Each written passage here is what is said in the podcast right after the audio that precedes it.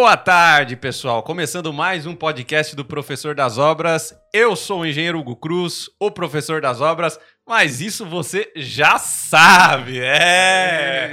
Você sabe. Salve, salve, Felipe. É isso aí. Dá um salve aí, pessoal, pro Felipe, meu. Salve. Ô, Felipe Lima. Grande abraço. Como é hein? que faz mesmo? É- É isso aí, pessoal. Hoje o podcast é um pouquinho diferente, tá? A gente vai falar de um assunto super importante, um assunto que cabe para todas as empresas, para todos os negócios, porém, não é um assunto específico da construção civil. Então, eu trouxe aqui três convidados para falar de comunicação.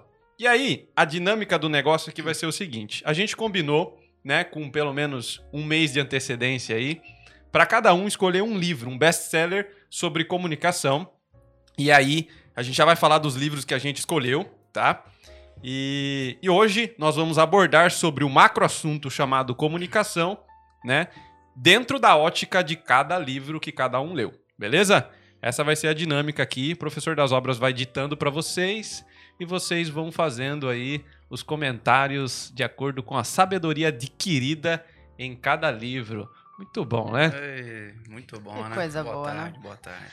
Muito bom. Eu tô aqui com o Murilo, engenheiro eletricista, tô aqui com o Henrique Moia, engenheiro eletricista também, e tô aqui com a Mirella. É isso aí. Que não é engenheira, né, Mirella? Não, mas você gostaria, viu? Eu acho muito legal, acho muito legal. É. Não, A, Mir a Mirella é produtora de vídeo, o que mais, Mirella? eu sou produtora de vídeo, videomaker, publicitária. É um pouco de tudo aí dessa área da comunicação. Que legal. É. Dessa comunicação não violenta. É. Dessa com- comunicação midiática, eu acho que esse é Midiática. o novo nome disso, né? Que legal. A gente hoje gera comunicação pra mídia, né? Então é uma comunicação midiática. Que bacana. Comunicação midiática. Mas não é esse assunto que a gente vai falar. Por mais que seja um assunto muito interessante também, né? Hoje em dia. É tudo, né? Mas a mídia seria um meio da comunicação, É um né? meio da comunicação, uma entrega de Uhum. comunicação. E é- hoje é estabelecido em vários níveis, né? Tem a mídia TV, aberta, fechada, e a mídia social, que é o que todo mundo mais utiliza hoje em dia. Então Legal. é dividido aí. Sim, é um é assunto para um outro podcast. Legal, mas você pode usar Legal. todos os conceitos que a gente falar aqui na Sim. comunicação midiática. Exatamente. Na verdade, eu acho que todos esses conceitos aqui é o que rege todas as comunicações midiáticas. Inclusive de rádio, TV, web, tudo. É, essa daqui é a base para a criação de qualquer comunicação. Legal. Bacaníssimo. E esse podcast tem uma parceria oferecimento aí da Difull, tem uma parceria oferecimento da Sunem e da HM Soluções. Então vamos começar, pessoal. Bom, a dinâmica aqui vai ser o seguinte. É claro que se a gente, cada um for resumir o livro aí, ia ficar muito chato, né? Então, é, eu acho que o mais interessante é a gente tentar abordar dos principais problemas da comunicação, né? Que a gente se depara no nosso dia a dia, nas nossas empresas, nos nossos relacionamentos, né? E tentar trazer um pouco da ótica do livro de que cada um leu, tá certo? Então, é, antes mesmo da gente começar a fazer essas discussões, eu queria rapidamente fazer uma apresentação de cada livro, tá bom? Para expor pro pessoal é, é, quais são os livros que a gente leu, tá? Eu vou começar com o meu aqui. O meu chama-se Comunicação Não Violenta, tá? É um livro do Marshall Rosenberg, tá bom? É um livro muito legal e, e eu escolhi esse livro aqui, né? Pra, por quê? Porque eu sou um pouquinho violento.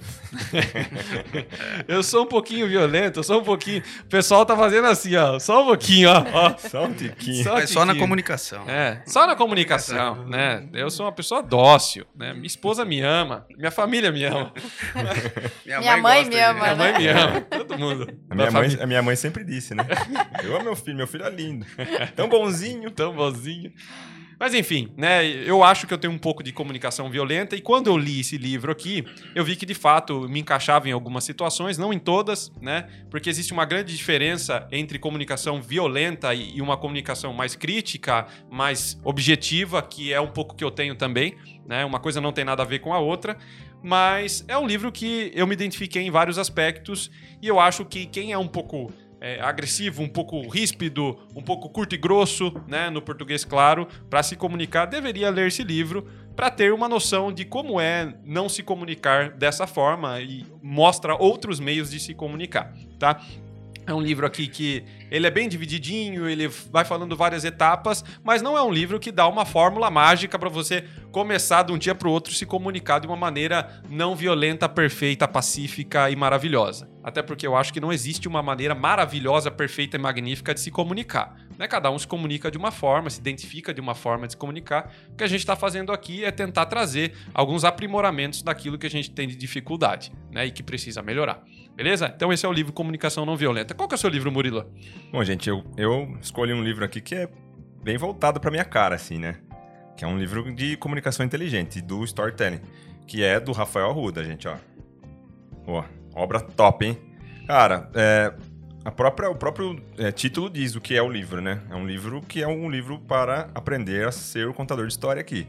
Né? Mas não de uma maneira contar história para pescar ou contar história para criança dormir e sim uma maneira de trazer essa comunicação não violenta para uma metodologia que é, pode gerar muitas emoções e, e, muitos meios dentro da comunicação que você consegue facilitar a sua comunicação, né? É, e nada mais é do que um resumo, né? Coisa que a gente aprende depois que a gente começa a ler os conteúdos, a gente começa a entender e linkar uma coisa com a outra, né?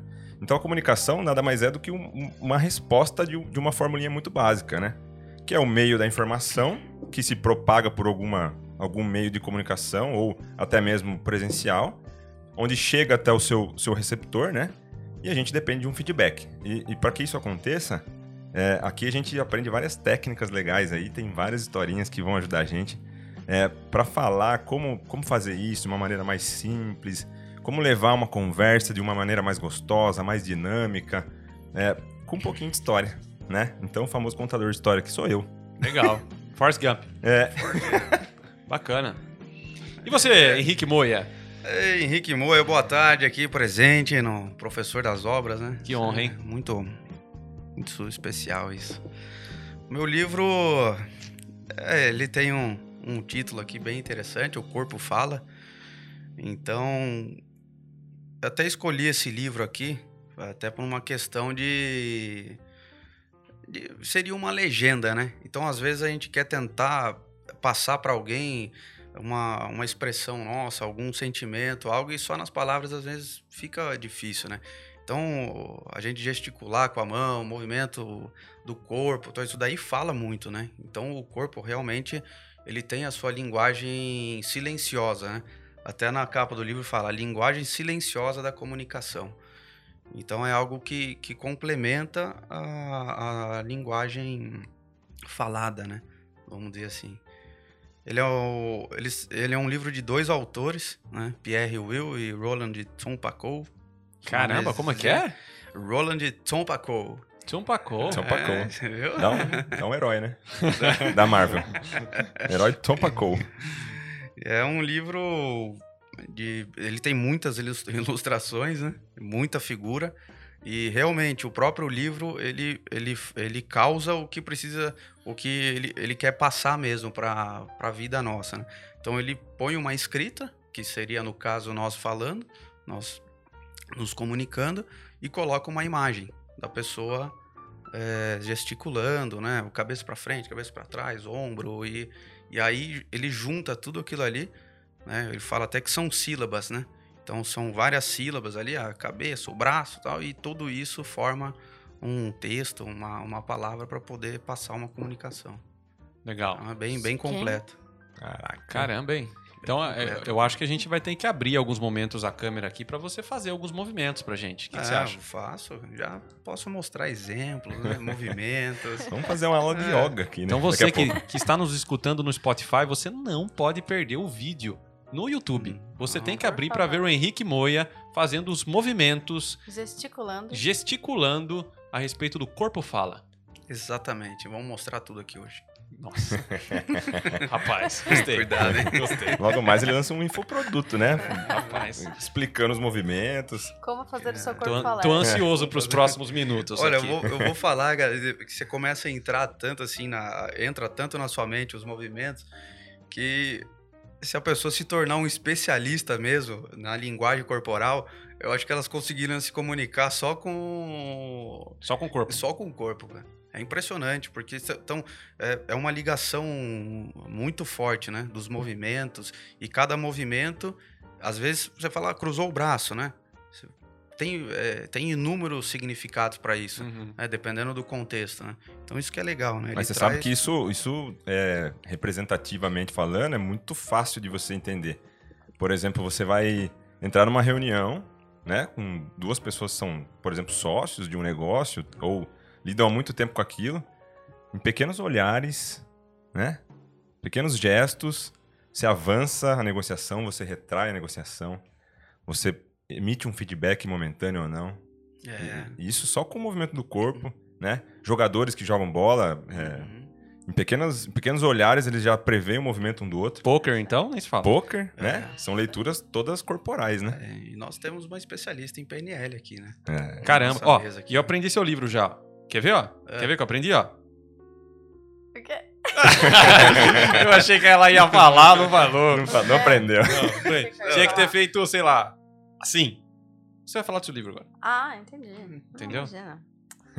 Você precisa estudar o livro dele. viu? Ah, Então, na verdade, é um, é um dos livros que eu, que eu tá, que tá na minha lista de, de livros que eu, que eu quero ler. Eu tenho uma amiga que tem um estudo, ela dá tipo uma terapia sobre o corpo fala. Que inclusive foi nossa cliente, a Rose.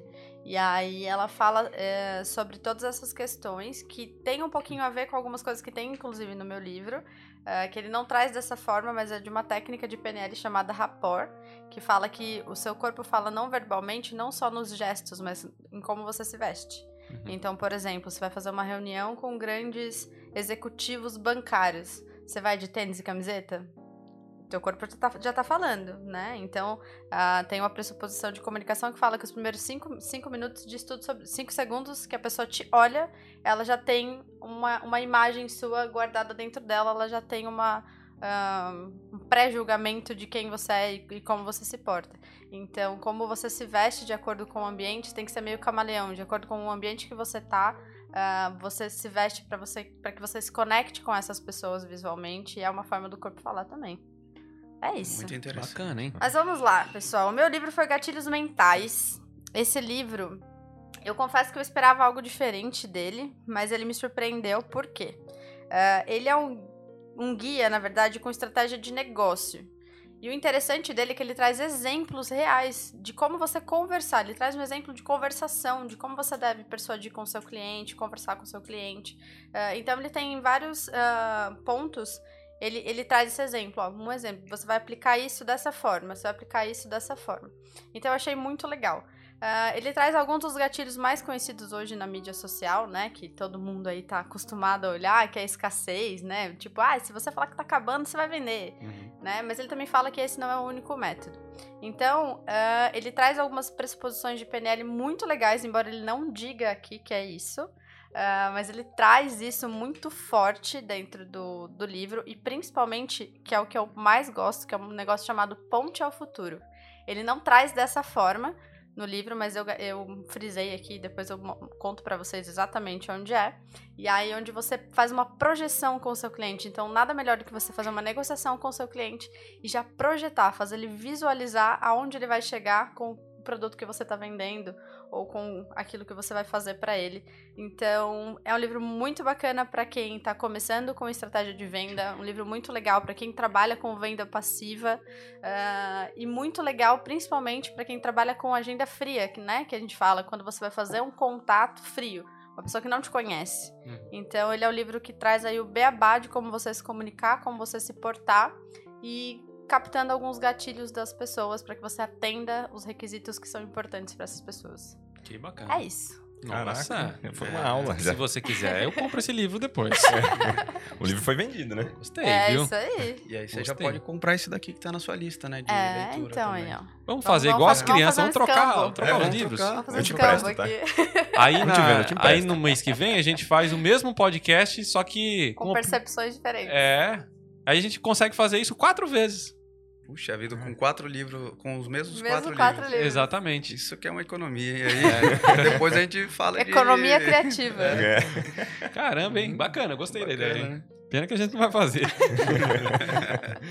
Legal. Pessoal, é, rapidamente aqui para introduzir e colocar vocês dentro do assunto, Vocês já pararam para pensar que o processo da comunicação é o processo mais simples e ao mesmo tempo mais complexo que existe? Porque a comunicação, basicamente, como que ela funciona? Você tem um emissor, você tem um receptor e você tem uma mensagem.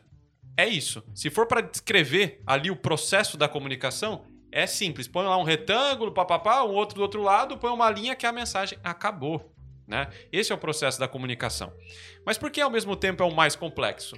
Porque você consegue ter N variáveis no emissor, N variáveis no receptor e N variáveis na mensagem. Né? Que aí a gente pode aprofundar um pouquinho mais, falando, por exemplo, sobre canais que você utiliza para é, transferir essa mensagem do emissor para o receptor, como você falou, ah, um canal midiático, né? ou é um e-mail, ou é um telefone, ou é um áudio, ou é um, uma mensagem, né? Qual meio que você utiliza para mandar essa mensagem? Então, assim, é muito complexo tanto a mensagem quanto as variáveis do receptor e do emissor, né? Mas ao mesmo tempo é um processo super simples, porque é muito fácil, né? Por exemplo, eu vou me comunicar com a Mirella aqui que eu quero trocar de xícara com ela. Fala, Mirella, por favor, você pode trocar de xícara comigo? E aí entra a complexidade. Por que, que ele está querendo trocar de xícara comigo? Será que a xícara dele está envenenada? Né? né? Pô, ele tá querendo isso porque ele entende mais do que isso, ele vai ganhar dinheiro em cima de mim, se eu trocar de caneca e tudo mais. Então, assim, tem várias variáveis que compõem o processo da comunicação que torna ele complexo, né, é, de um processo que era bem simples. Então, assim, é, é, vamos tentar falar sobre cada parte desse mini processo uhum. é, das dificuldades dele, né? Então, assim, o emissor, que é quem fala, né? No livro, por exemplo, Comunicação Não Violenta, o maior foco é em cima dele, né? Porque se você tem um problema de comunicação violenta, o problema é quem está falando, né? E aí, é, é, nesse livro aqui, traz vários aspectos de como você melhorar é, a sua mensagem que vai ser emitida para que o receptor ouça ela de maneira não violenta. Então, a, a, o aprimoramento desse livro aqui é em cima do emissor. Né? É, eu não sei o livro de vocês, mas a ideia aqui desse livro é em cima do emissor. O livro de vocês baseia-se em o quê? Existe um, existe um, um, um ponto de volta tá? que, que às vezes não é muito conhecido pelo pessoal, né? Ou às vezes passa despercebido, e o fato de se comunicar não significa você entregar essa mensagem ao receptor somente, e sim receber o feedback, né? Então, o feedback hoje ele é, um, é um trechinho da comunicação que é um dos mais importantes. Né? E, e por que, que o feedback é importante? Porque dependendo da maneira que você vai falar, você tem que esperar o feedback da pessoa que você está se comunicando. Para você conseguir interpretar se, essa, se a comunicação sua foi feita da maneira correta. Porque, de maneira violenta ou não, a maneira que você expõe a sua, sua mensagem pode ser interpretada por mim de maneiras totalmente diferentes. Isso tem um nome. Posso falar rapidinho? Claro. Deve. A, a comunicação ela consiste entre duas pessoas, mas quem emite a comunicação é responsável pela comunicação. E existem dois fatores que são muito importantes dentro da comunicação. O primeiro é o rapport, que é como você, comunicador, vai uh, conseguir em palavras simples, se conectar com o outro para que o outro entenda, mas principalmente o receptor. Por quê? Vai depender do estado interno da pessoa. O que, que significa um estado interno? Eu tô nervosa? Eu tô brava? Vamos falar de mulher, né? A gente acha que os homens sempre falam isso, mas a mulher tá de TPM. Porque quando a gente tá nesse período, a gente tá mais sensível. Às vezes você fala da mesma forma comigo todos os dias, mas nesse dia eu tô mais sensível, então eu vou receber de uma forma diferente. Uh, então, quando a gente fala de estado interno da pessoa, é, se torna uma variável complicada. Aí uh, tem uma pressuposição da PNL que fala assim, que a gente é responsável, que a responsabilidade da comunicação é do comunicador. Uh, e ano 2019, 2019, isso foi alterado. Então hoje a gente tem uma nova comunicação que é, é o novo código da PNL, que fala que a, a, responsabilidade da comunicação não é mais o comunicador. Por quê? Porque vai depender do estado interno do, do seu receptor. Se o seu receptor estiver muito nervoso, ele vai entender de uma forma. Se ele estiver muito uh, melancólico, ele vai entender de outra. Por isso que hoje em dia as pessoas utilizam muito áudio no WhatsApp, por exemplo, quando precisa falar de um assunto mais sério. Porque quando você manda em texto, vai depender do estado interno da pessoa, se ela vai receber aquela comunicação da maneira que você está querendo dizer ou se ela vai receber da maneira que ela está sentindo, que não tem responsabilidade do comunicador. Então o áudio, ele sana uh, essa, essa forma, porque você está falando de uma maneira firme e não grossa, mas o áudio ele consegue transmitir algo que, que a gente fala que é o MCRI da palavra. O que, que isso quer dizer? Uh, o seu tom de voz ele define se você está tendo uma comunicação séria, agressiva, brava, calma, ou se você está só transmitindo um fato. A gente consegue até complementar a frase de um gênio, que é o gênio chacrinha. Quem não, não se comunica se estrombica, né? Uhum.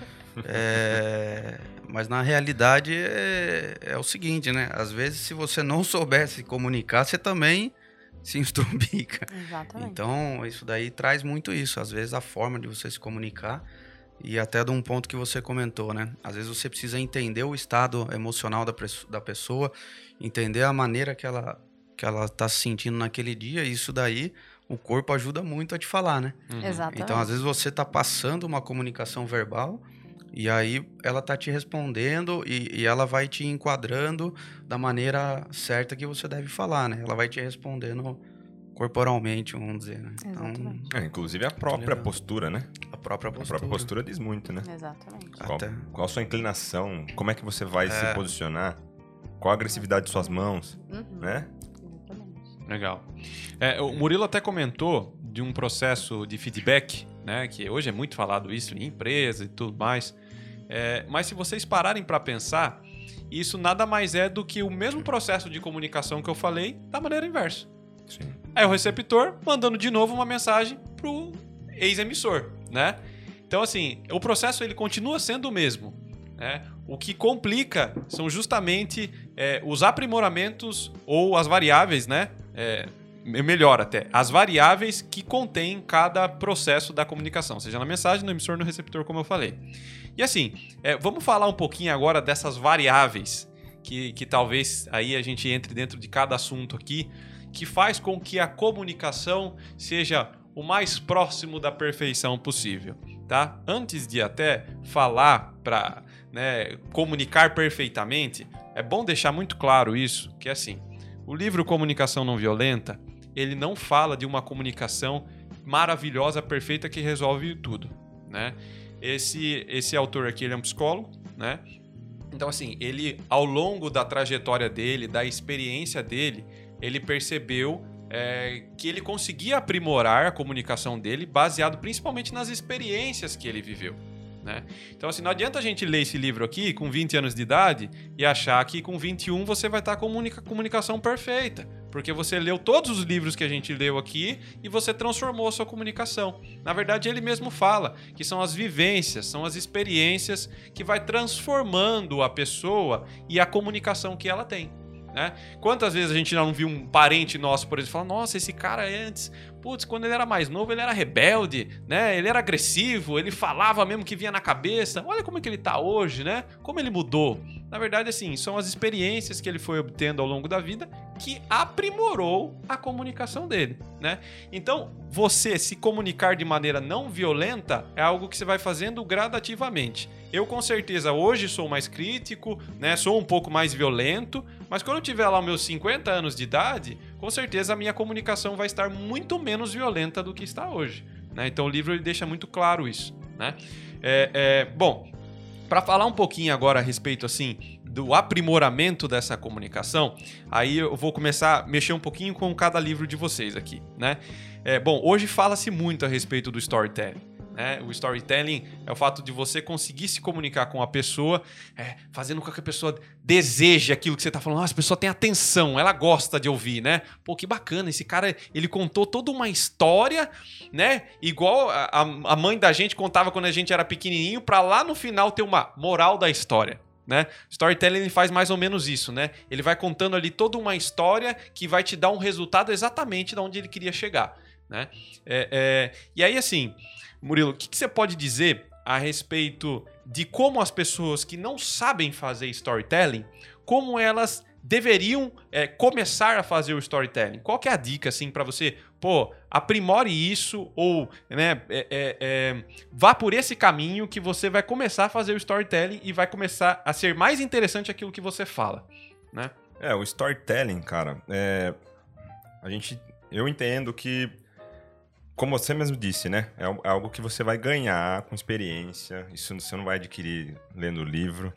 Rafael Arruda, muito bom livro, mas ele não vai te explicar exatamente como fazer isso, né?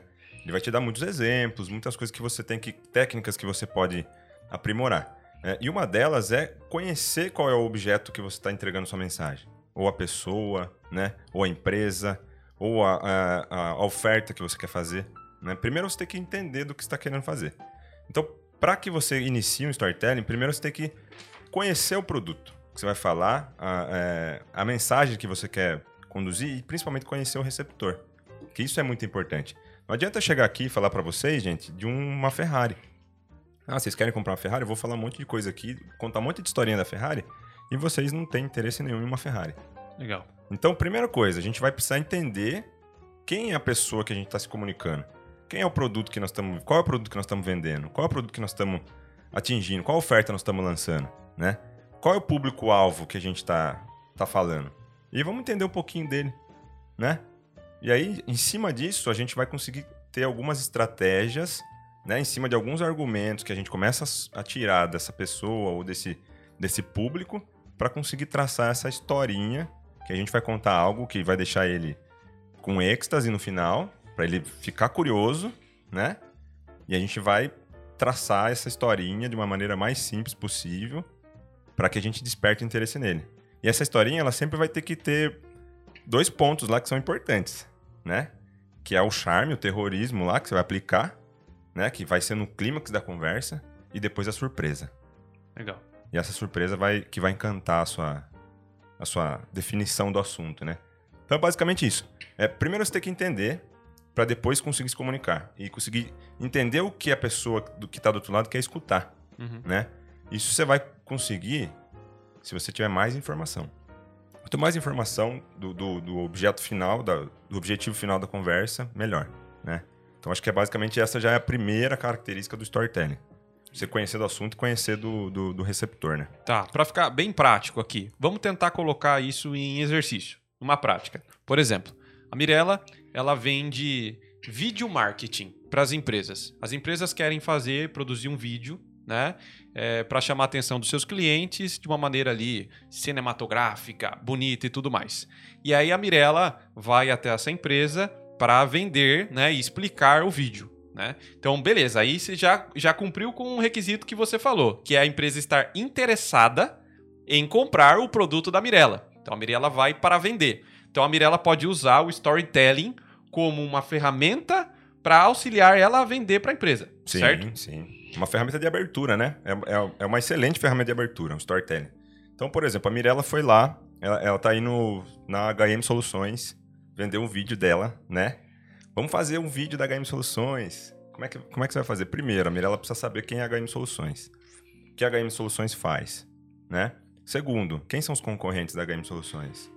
O que, que eles fazem? O que de diferente eu posso ofertar e o que, que eu posso usar como exemplo do que eu já vi, do que eu conheço, que se aplica a esse tipo de negócio? E aí a gente já começa a mudar a conversa, porque eu começo a ficar interessado. Olha, tem uma empresa lá que é concorrente sua, que eu atendi eles, ou vi em um momento, que eles lançaram um vídeo assim, assim, assado, que é um vídeo do mesmo padrão que eu faço. E isso resultou isso aqui para ele.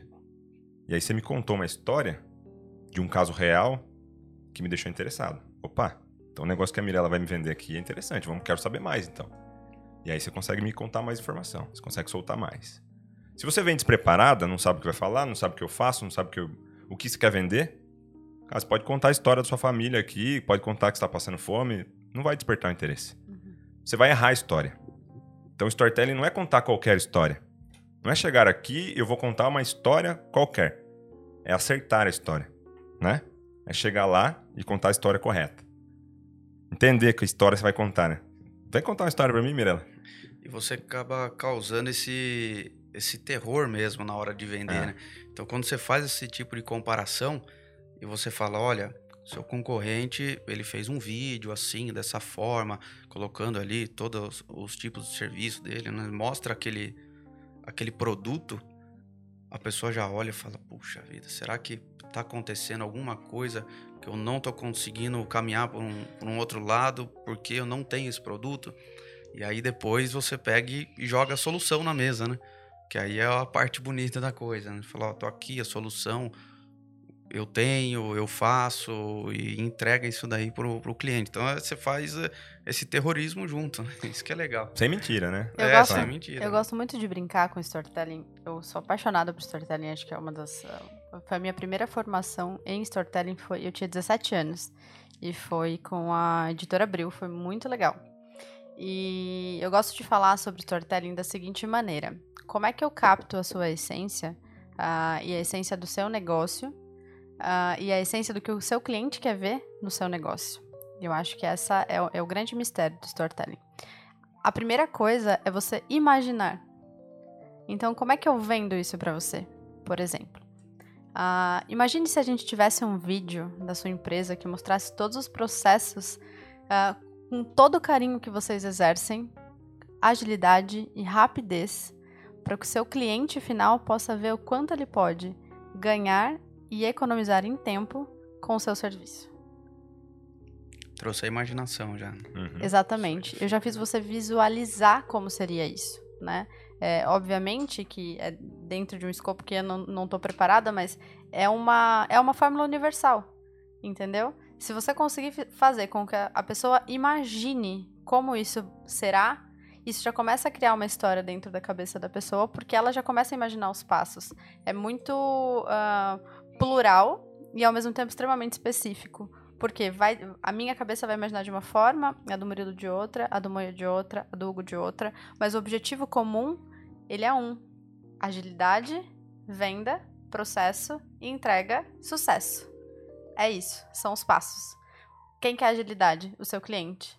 Você também quer agilidade, porque quanto mais você vende, mais, você, mais rápido você faz, mais rápido você libera para fazer outro.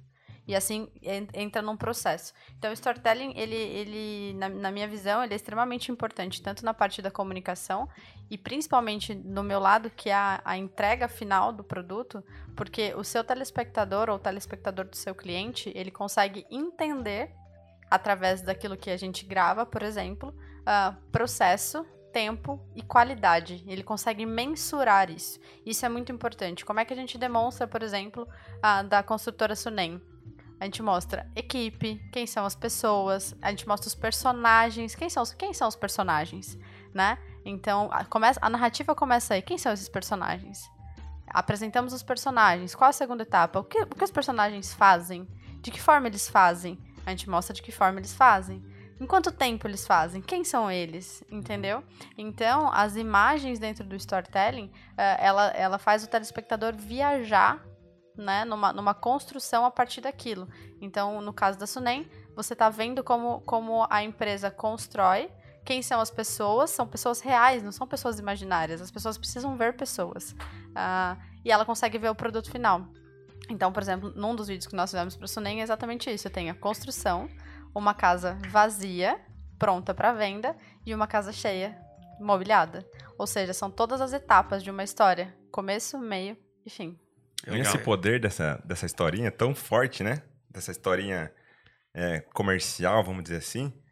Que é, vou fazer uma pergunta pra vocês. Vocês sabem quem que é o Papai Noel? Sei. Quem que é o Papai Noel? Coca-Cola. Mirella já sabe. Porque Papai Noel é Coca-Cola, né? Uhum. O senhorzinho, né? Que, que traz Vermelho. a imagem de chapéu vermelho, barba branca, ho, ho, ho, ho, Coca-Cola na mão, né? Exatamente. Então, Papai Noel foi uma imagem criada pela marca Coca-Cola. E qual o storytelling por trás disso?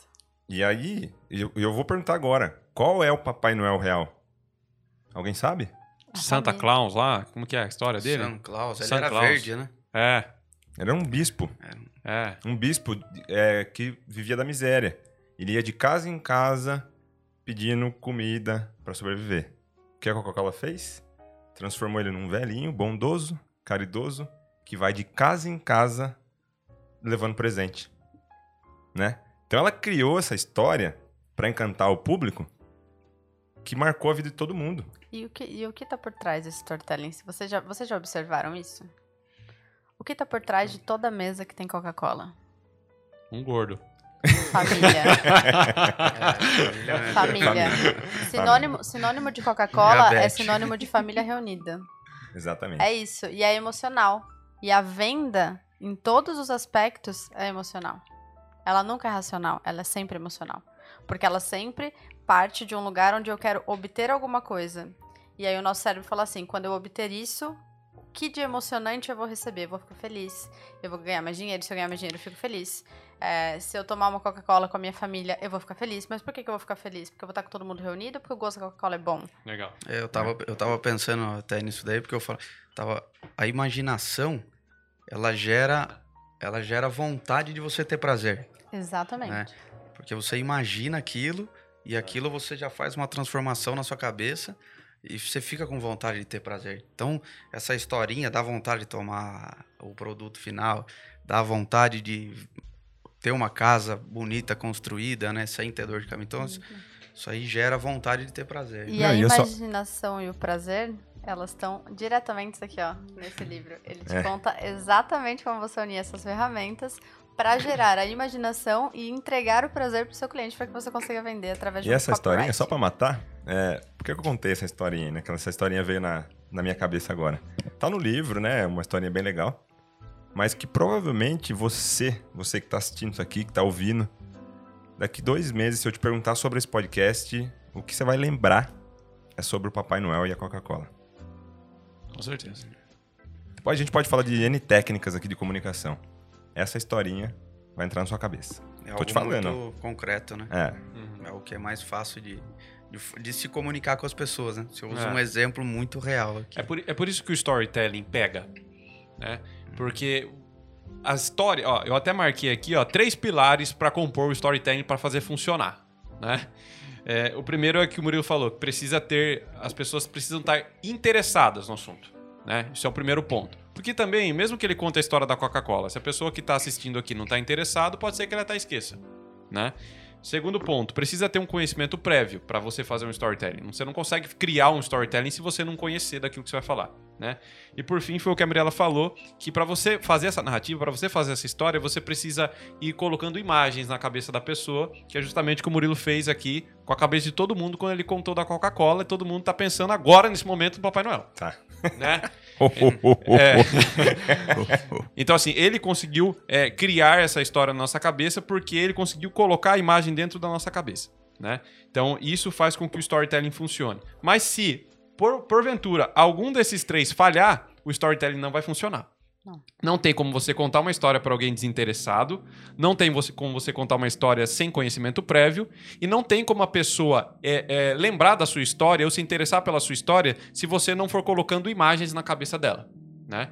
Então, acho que essa questão da- do, do storytelling, ela é muito boa. Ela é muito boa para a pessoa se lembrar de você, né? Exatamente. Tanto que a- a- o storytelling é a base para todas as comunicações de grandes marcas, né?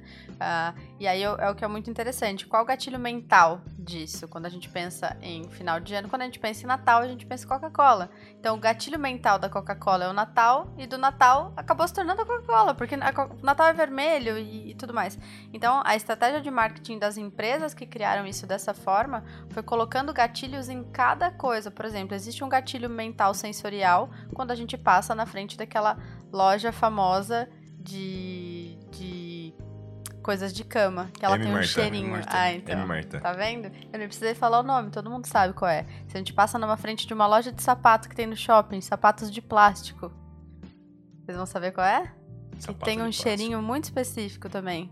Melissa. Melissa. É um cheiro único. Você passa na frente Hum, da loja, você já É tá que você sentindo. tá com três homens aqui. É. Ah, mas por favor, vocês não compram melissa para suas mulheres?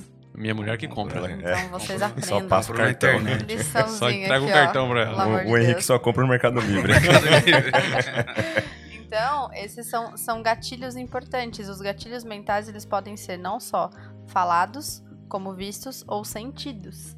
Então, dentro desse, desse universo de comunicação, a comunicação não verbal, que faz muita parte da, do, do livro do Moya, ele consiste nisso, de que forma eu consigo entrar na mente do meu cliente para não ser esquecido. E um dos, o, o segundo principal ah, sensor humano de memória é o olfativo, ou seja, é o cheiro, é o sentir, né? Então, você ter uma imagem legal, você conseguir construir uma imagem legal e você conseguir ter uma lembrança olfativa esse dentro do, do cliente, para o cliente ou no seu espaço, é, no seu escritório, quando você vai receber uma pessoa, é com que você vai conseguir fazer o cliente se sentir bem. E se ele tiver uma boa memória de você, o que é sempre o intuito, né? Às vezes pode acontecer o contrário também. Uhum. É, sempre que ele sentir esse cheiro, ele vai lembrar de você. Então você vai estar sempre na cabeça do seu cliente. Isso se torna um gatilho. Legal. Caraca. Bacana. É. É, deu Viu pra... como tem que andar cheiroso? É, deu pra entender aí o storytelling com gatilhos mentais e dá pra encaixar um pouquinho de comunicação não violenta nesse storytelling e o corpo também dá pra se mexer um pouquinho pra pessoa entender melhor ainda, né? Chegou a hora do exercício? É. Vamos contar a história do polichinelo? Poli- o que, que o polichinelo disse? É. Não, legal. E, e, assim, na, na- eu, eu falei que dá pra encaixar um pouquinho de comunicação não violenta, porque pra você fazer a comunicação não violenta, você tem uma estrutura a se seguir, né? É claro que isso não é regra, né? Mas existe uma estrutura. E a estrutura é: sempre antes de você falar qualquer coisa, qualquer coisa pra alguma pessoa, você primeiro precisa observar. Tá? Então, é um momento de observação. E observação é diferente de avaliação e de julgamento. Isso é muito importante. Né? Que às vezes a gente acaba atropelando todo o restante do processo da comunicação por, nessa primeira etapa de observação, fazer pré-julgamentos e avaliação. né? Então, por exemplo, o que a Mirella falou eh, no comecinho do podcast. Nos cinco primeiros segundos, quando você conhece alguém, você ali tira um, você faz uma- um pré-julgamento que ela falou. Foi esse o termo que ela usou. Né? Você faz um pré-julgamento. Isso, de certa forma, é errado. Porque a observação é você ser neutro. É você só olhar. Você não tira pré-julgamentos. Por exemplo, se a pessoa chegar aqui de chinelo, você vai olhar para a pessoa e falar assim: relaxado. Tá todo mundo bonitinho aqui, a pessoa tá de chinelo. Você pré-julgou, você avaliou. Aí, quando você for fazer a comunicação para essa pessoa, às vezes você vai fazer de qualquer jeito, ele é relaxado mesmo né? E aí isso é um ponto muito problemático na estrutura da comunicação não violenta. Então essa observação, ela é muito diferente de avaliação e ela é muito diferente, né, é, de um pré-julgamento. Observação é simplesmente olhar e ok, né? É, o, o autor do Corpo Fala, os autores, né? Ele, ele traz muito é, exemplificação né, de, de várias formas corporais, mas ele sempre pega muito no contexto. Então ele fala, não é porque a pessoa levantou a sobrancelha que ela está espantada, Uhum. né? Lógico, a maioria das vezes sim, mas às vezes não. Então, é, essa, questão do, con, do contexto eu acho que é muito importante. Igual a Mirella tinha colocado, e agora você colocou de novo. Você vai fazer uma reunião né, com uns bancários para falar sobre um, um negócio grande. Você vai de tênis e camiseta, você Uhum. não se enquadra no contexto. Então, a, a sua forma corporal ali, a sua vestimenta, não está enquadrada no contexto. E mesma coisa do, do, do chinelo, né? Uhum. que você comentou, né? A pessoa vem conversar com você, dependendo se for um assunto mais sério, né? Provavelmente vai ser, você fala, poxa, já não está enquadrada no contexto que eu tô, que eu gostaria que, que acontecesse, né? Então, ele é, fala muito dessa, dessa questão do contexto, né? Uhum. Tanto, pra, é, tanto porque pra gente também não confundir, né? Achar que, ah, porque a pessoa tá coçando a cabeça toda hora porque ela tá com dúvida. Às vezes não, às vezes tá com coceira mesmo, né? Uhum. Com certeza. Então, é, você tem que realmente se enquadrar no contexto, tanto para você enviar uma mensagem e se enquadrar no contexto como receptor, né? Uhum. Então, você, os dois lados têm que se enquadrar nesse contexto. Então, eu acho muito legal isso daí, Tá. essa É. parte. É, é, aí o que o Meia falou é bem legal, porque ó, o corpo fala, o livro do corpo fala e da comunicação não violenta, eles pegam bastante nessa primeira etapa da comunicação, que é a observação. Né? Enquanto o storytelling e talvez os gatilhos mentais ainda não entrou. Né? Primeiro você só está observando. Observando para quê? Observando para o próximo passo, que é você sentir. Aí sim. Né? Então, por exemplo, quando você observa é, é, uma situação, antes de falar qualquer coisa, algum sentimento vai vir sobre você. E as pessoas, primeiro, as pessoas têm dificuldade de identificar o sentimento que vem, né? E tem gente que acha que algumas coisas não é sentimento, mas é, né? Por exemplo, se você está numa, numa sala de aula, esperando o professor chegar, né? E o professor chega atrasado, você observou que ele chegou atrasado. Professor das obras, né? O professor das obras não chega atrasado. Aí. Professor das obras sempre no horário. Professor das obras entrega obras todas no prazo. Antes, até. Não, vamos lá.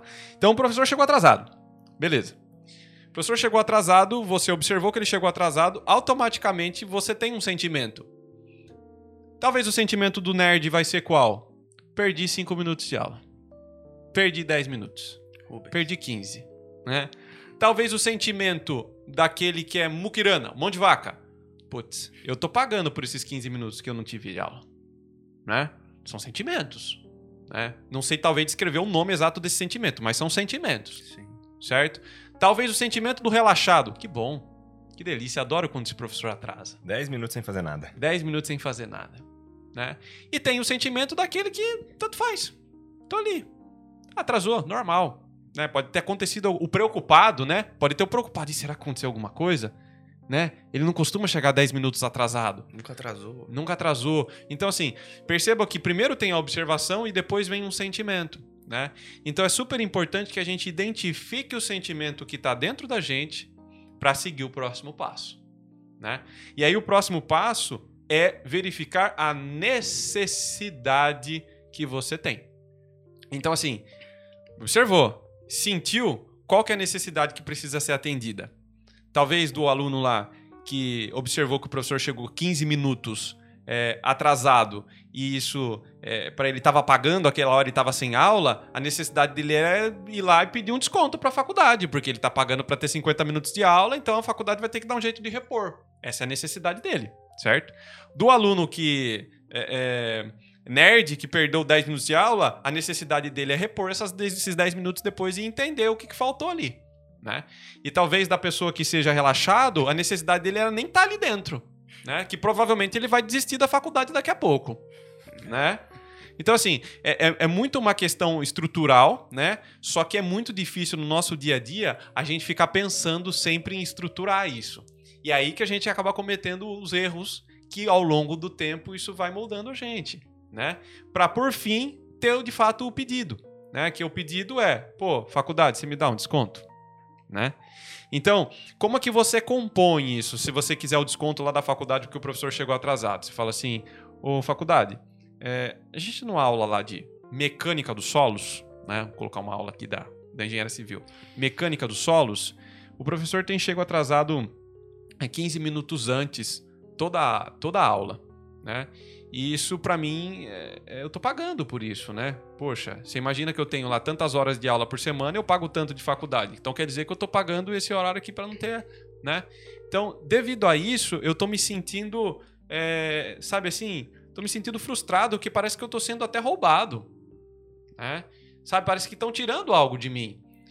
Vocês, por gentileza, conseguem é, é, reestruturar aí ou, ou, ou acertar, ou fazer um ajuste no meu pagamento mensal? você pode ter certeza que a faculdade vai levar em consideração se você tratar dessa forma do que se você chegar lá e falar assim, eu quero um desconto porque o professor chega atrasado. Sem Com dúvida. certeza. Entendeu? E você falou a mesma coisa. Exato. É porque você usou um. Querendo ou não, tem um storytelling aí, né? Que você contou a, a historinha do professor. Isso daí acabou atingindo um, um gatilho mental aí para ela poder recepcionar essa informação e falar: puxa vida, realmente ele tá querendo passar que tá sendo lesado e esse sentimento não tá sendo bom dentro da pessoa. E talvez a gente ajude, né? Então Uhum. a recepção da informação é totalmente diferente. Nesse Totalmente- intervalinho, né? Enquanto você tava Agora. contando essa história, passou várias coisas na cabeça de quem tá recebendo essa informação. O que É, será que esse cara quer com com toda essa informação, história. gente? É. Se- No final, será que ele vai pedir pra sair? será que ele vai me xingar? Não sei. Aí a pessoa vai ficando apreensiva, né? Que aí você vai chegar naquele clímax, que aí você vai soltar a informação depois. E aí vai depender muito também dos critérios de, de recepção da faculdade, né? Ela vai poder encarar isso como um feedback e vai trazer, falar, olha, eu não consigo te dar um desconto, mas eu vou conversar com o professor. Ah, ela pode ter como critério um não feedback negativo, né? Fala, meu, se, eu- se esse aluno leva um feedback negativo para uma mídia, para o Google no meu negócio, enfim, para qualquer lugar, o, o quanto isso pode ser negativo em conversão em vendas ah, e fechamentos. Ah, se eu der esse desconto, será que ele não vai passar essa informação para outros alunos e esses outros, essas outras pessoas virão com a mesma ah, objeção e eu vou ter que fazer para todas as outras pessoas. Então é, é muito importante dosar tudo isso para ser muito específico naquilo que você deseja é, obter uh, e, e, e aonde você quer chegar com aquilo, entendeu? Porque de repente se a gente pegar, se a gente for captar critérios individuais de cada um, que são o que é importante para cada um, é, para cada pessoa vai ter um significado, um peso e uma importância. Uh, mas dentro de uma instituição existe um senso comum, né? Que geralmente, se a gente for falar de empresa, é faturamento. Ponto. Uhum. É isso. Conta paga. Exatamente. Então, é, é muito importante pensar antes, construir essa história né? E entender, ser muito específico naquilo, no objetivo que você quer alcançar, né? De que forma eu quero isso? Eu quero isso em desconto? Eu quero isso em mais aulas?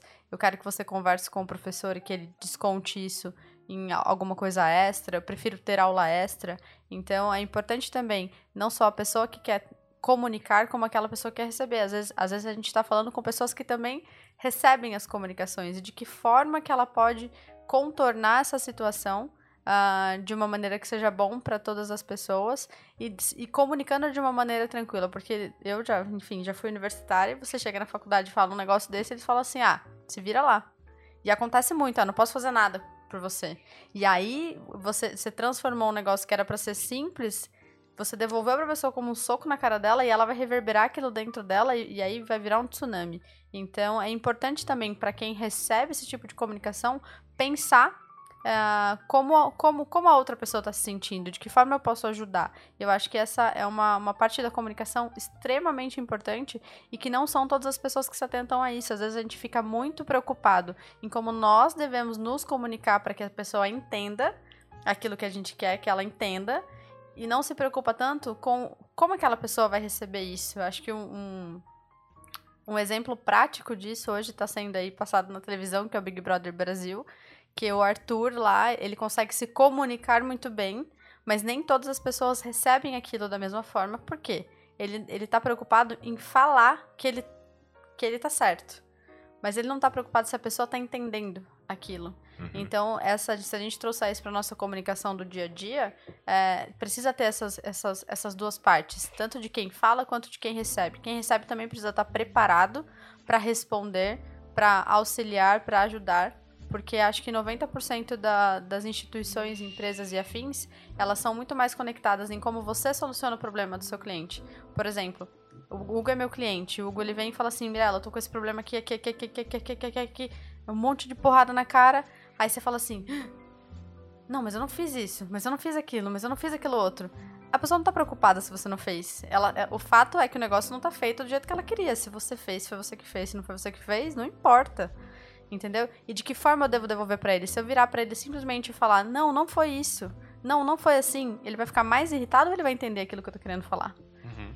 Então, aí existe o rapport, que é uma das pressuposições, ou empatia, uh, daqui dos gatilhos mentais, que é fale de uma forma que o outro entenda, mas se coloque no lugar do outro para falar. Tudo que ele quer ouvir quando ele tá passando essas objeções é: eu vou resolver o seu problema. Ele não quer saber quem fez, quem não fez, quem deixou de fazer. Ele quer que alguém fale, eu vou resolver o seu problema. É isso. Legal. E essa história da faculdade, é até interessante o que você falou, porque assim, com certeza, dá um desconto, né? Pensando agora fora da comunicação, a faculdade não iria fazer isso, não ia Sim. fazer para todo mundo, como você falou. Mas o mais interessante é, a faculdade pensaria em alguma maneira de, de bonificar o, o aluno, ou de resolver a situação. Que com certeza ela pensaria, pô, então isso não vai acontecer mais. Vamos conversar com o docente, vamos repor esse tempo perdido e tudo mais, e acabou, resolve o problema, né? Mas ela ia tomar alguma atitude. Por conta da maneira como você falou. Agora, se você não tivesse estruturado bonitinho e simplesmente chegou ah, descarregado da mulher, a conversa ia parar ali na secretária. Exatamente. É, o pensamento dela, mais um moleque universitário aí que Exato. acha que é que é o dono da faculdade aí, o filhinho do papai, e quer vir aqui mandar. Exato. É, cria um bloqueio muito grande já na, do outro lado. Né? Exato. E sabe, sabe o que eu achei muito interessante nesse livro? Eu grifei nele aqui com todas as marcadores que eu tinha em casa. Que ele fala assim, ó, que existem algumas profissões, e é até o do nosso perfil, né? Que é muito difícil você utilizar a comunicação não violenta. E aí ele fala: comunicação não violenta é muito difícil para engenheiros, a comunicação não violenta é muito difícil para advogados. E por que, que ele fala, por exemplo, dessas duas, é, é, dessas duas profissões? Porque a comunicação não violenta, o ponto mais importante dela é esse terceiro aqui, que é falar de sentimentos. E engenheiro, advogado, não é uma profissão que tem pessoas por trás dela que tem o hábito de falar de sentimentos. São pessoas relacionadas a, a, por exemplo, engenheiros a exatas, são pessoas muito. É isso, se não for é isso, se não for é aquilo. Advogado também. Se não atender essa norma, é isso, se não é isso, é isso que está escrito aqui. Né? Então, assim, a gente tem essa dificuldade de expor sentimento. E quando você expõe sentimento, seja fazendo um storytelling, seja no corpo, seja pensando em, em algum gatilho mental, a conversa muda. A conversa muda. Uma coisa é, por exemplo, eu chegar aqui na, na Difu, né, pro Murilo e falar assim: Murilo, é, o professor das obras, que é o podcast que a gente está fazendo aqui, é, tá saindo legal. É, mas a gente precisa melhorar o cenário, precisa melhorar é, o áudio e precisa melhorar um pouco o vídeo. Né? Ele vai falar, ah, tudo bem, né? vamos ver isso aí então. Ok. Mas se eu chegar para ele e falar assim, Murilo, professor das obras, ele precisa melhorar. Porque eu tô me sentindo mal na frente da câmera. Eu tô me sentindo gordo. Sei lá, ou muito magro, né, no meu caso, né? É, no áudio, eu tô sentindo que eu, que eu tô falando assim, muito alto, né? E aí isso tá me incomodando, né? E sei lá, no cenário, eu tô achando que tá tudo muito claro. Eu queria escurecer, eu tô me sentindo assim oprimido, né? Quando você fala que você tá oprimido, que você tá se sentindo muito magro, ou que você tá a sua voz tá muito alta, tá te irritando, alguma coisa assim, a atenção dele é outra. A empatia já já entra em ação. Despertou a empatia nele. Exatamente. Então, um dos segredos da comunicação não violenta é você estar tá falando do sentimento que você tem toda hora. Toda hora. Pra pessoa. Sabe? Toda hora você fala do seu sentimento. Faça isso com a sua mulher pra você ver. Né? Fala do seu sentimento pra ela todo tempo. Ela vai te amar. Porque mulher faz muito mais isso do que homem. Né? A minha esposa mesmo faz muito isso. Ela fala muito, Hugo, eu tô, a gente precisa isso, aquilo, tal, porque eu tô assim, eu tô assado. E aí você sente empatia na hora. Porque envolveu o sentimento. Né? Então, isso é uma questão muito interessante. Bom, é, é, para falar um pouquinho mais aqui sobre a questão da empatia, que assim, esse livro aqui ele tem lá, sei lá, uns dois capítulos que fala sobre empatia. Né? Mirella, eu queria é, é, colocar um pouquinho sobre esse assunto, sabe? Que é muito difícil você ter empatia. Né? E tem até algumas técnicas aqui para você ter essa empatia com as pessoas e tudo mais. Né? É, o que vocês têm aí de dicas para conseguir promover essa empatia aí? O livro de vocês fala alguma coisa a respeito disso? Fala, meu livro tem um capítulo, inclusive, é, exemplificando a empatia. Mas ele, ele, ele leva a empatia. Desculpa aí, autor, mas vamos lá. Ele leva a empatia de uma forma que você. Fala tem... o seu sentimento para ele, que ele não vai ficar bravo com você. Fala o que você tá sentindo. Ele fala vai ter tá empatia por você. É, fala o que você tá sentindo. É, ele fala que, que você desenvolve a empatia de uma forma inconsciente. É, de alguma forma, é, todos nós temos empatia. Mas a gente nunca vai de fato saber a dor do outro, a não ser que gente, nós estejamos dispostos a sentir. Quando a gente está falando de empatia num relacionamento, a gente está falando de uma pessoa que a gente ama. Quando a gente está falando de empatia no sinal onde a gente vê uma criança, a gente está vendo uma metáfora próxima. A gente já foi criança, a gente se coloca no lugar do outro. Mas e quando a gente precisa desenvolver empatia, no caso de um advogado uh, que precisa defender alguma pessoa que ele não sabe exatamente como foi aquilo? Então, uh, eu, eu, eu sou mais a técnica do, do, do negócio, eu não sou tanto emocional, mas existem, existem técnicas para que você desenvolva empatia. E uma das técnicas é o rapport não verbal, que deve ter muito a ver com o que o corpo fala, que consiste em você replicar algumas, uh, alguns movimentos da pessoa para que você se conecte com essa pessoa. Então, você primeiro gera uma, uma, uma conexão não verbal com essa pessoa, replicando seus movimentos.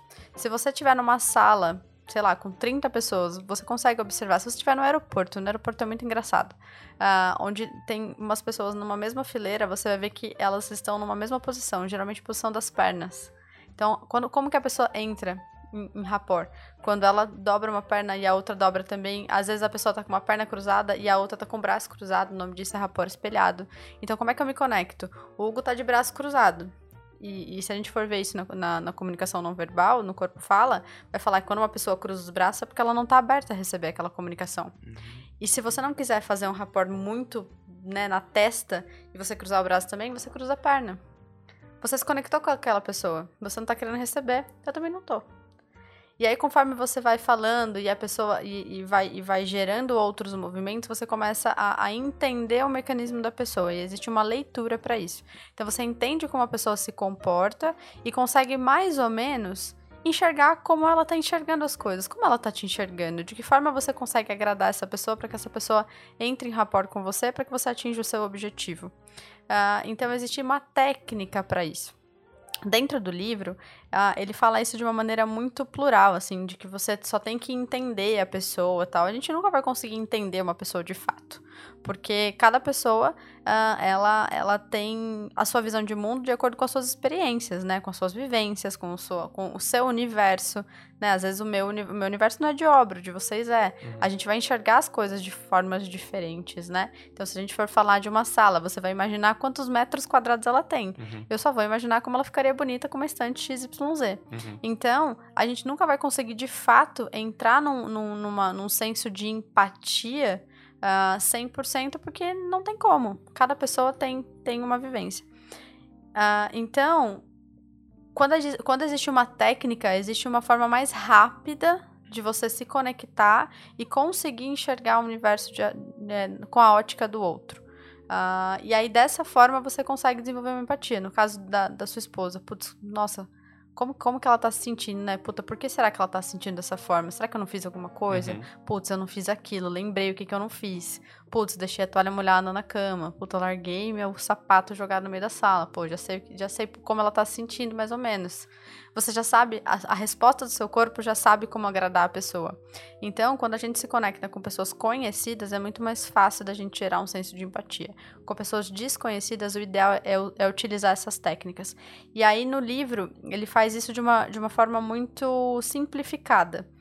Uh, ah, para quem nunca fez, para quem está começando tudo isso, eu acredito que é um bom start, porque dessa forma a pessoa consegue ter uma visão de como ela pode começar a fazer aquilo, mas é muito importante entender que o livro aqui também não traz exatamente como você fazer isso. Ele te dá uma visão uh, superficial do que, do que isso significa. Uhum. Mas é, é, eu diria que é uma das coisas mais importantes para uma comunicação é você estudar sobre rapport, essa técnica de rapport. Obviamente que não, vai, não pode tornar isso muito mecânico, uhum. porque senão acaba se tornando forçado. Mas você vai, vai lendo e entendendo sobre isso e vai aplicando aos pouquinhos e você vai perceber que, na verdade, você já fazia isso naturalmente uhum. e agora só está fazendo isso de uma maneira é, consciente. Uhum. E, e, dessa forma você vai ver como você consegue uh, deixar o ambiente, a comunicação, o negócio ou a sua equipe uh, de uma maneira muito mais fluida, porque você consegue, de fato, entender mais ou menos como cada pessoa funciona e de que forma você precisa agir com cada pessoa para que você consiga atingir um objetivo ou para que essa pessoa consiga atingir o objetivo que você precisa. Legal.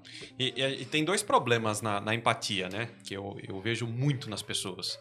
É, que ele até fala aqui no livro. O primeiro problema na empatia é a questão do pré-julgamento.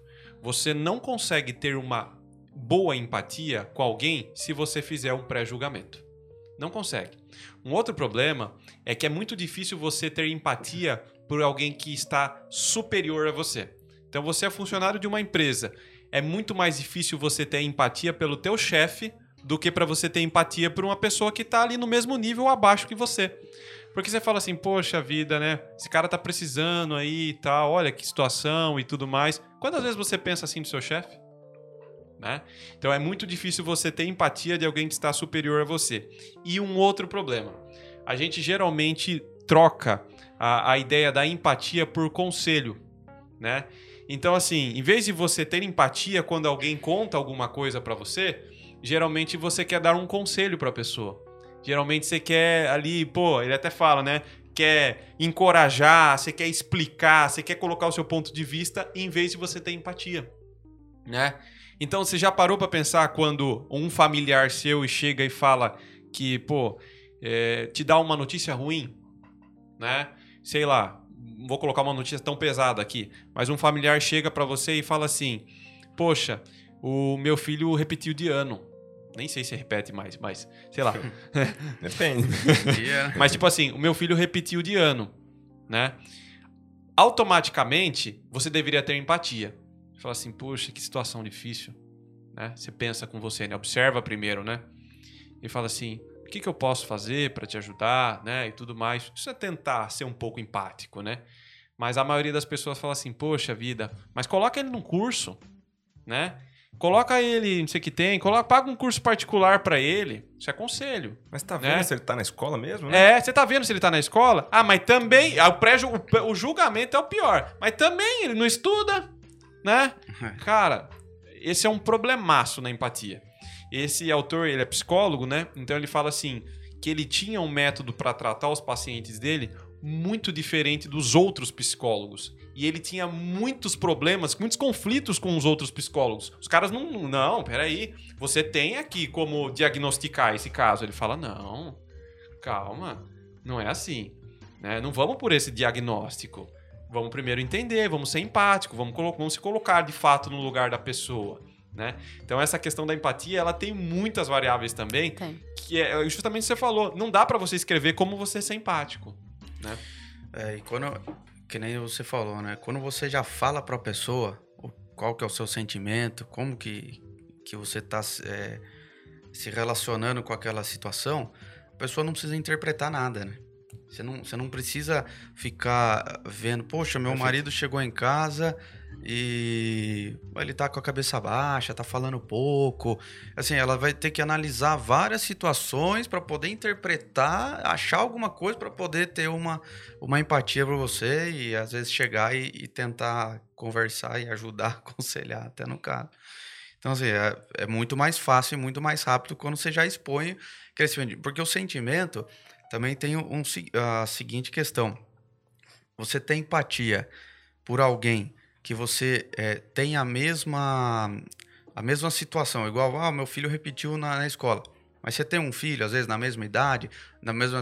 é, po- é, podendo você tocar na, na, na pessoa e falar: caramba, será que está acontecendo alguma coisa ali para que eu possa fazer que não aconteça com meu filho? Então, assim, é mais fácil de você ter empatia. Diferente quando você está vendo uma situação que você sabe que é ruim, mas você nunca passou por aquilo, né? Uhum. Então, você se colocar no lugar daquela pessoa já Perfeito. é um pouco mais difícil. Então, quando a pessoa demonstra o sentimento, é fácil, porque o sentimento você já, já sentiu em outras situações, né? Não, Uhum. eu tô triste. Tá bom, a, a tristeza, ela é, é imensa na, na- nas, na- em diversas situações, né? Então, assim, a tristeza, você já sabe o que é a tristeza. Então, você às vezes nem quer saber o porquê que a pessoa tá triste, o que, que aconteceu por trás daquilo. Pô, a tristeza já é o, já é o, o problema e já é a empatia, né? Você Uhum. já colocou aquilo. E, e é legal isso que você falou, porque às vezes a pessoa fala de alguma frustração, por exemplo, meu filho repetiu de ano, e não fala é, do sentimento que ela tá.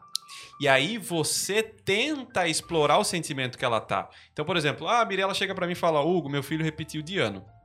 Eu falo assim, Mirella, você tá se sentindo culpada por poder ter feito alguma coisa que você não fez?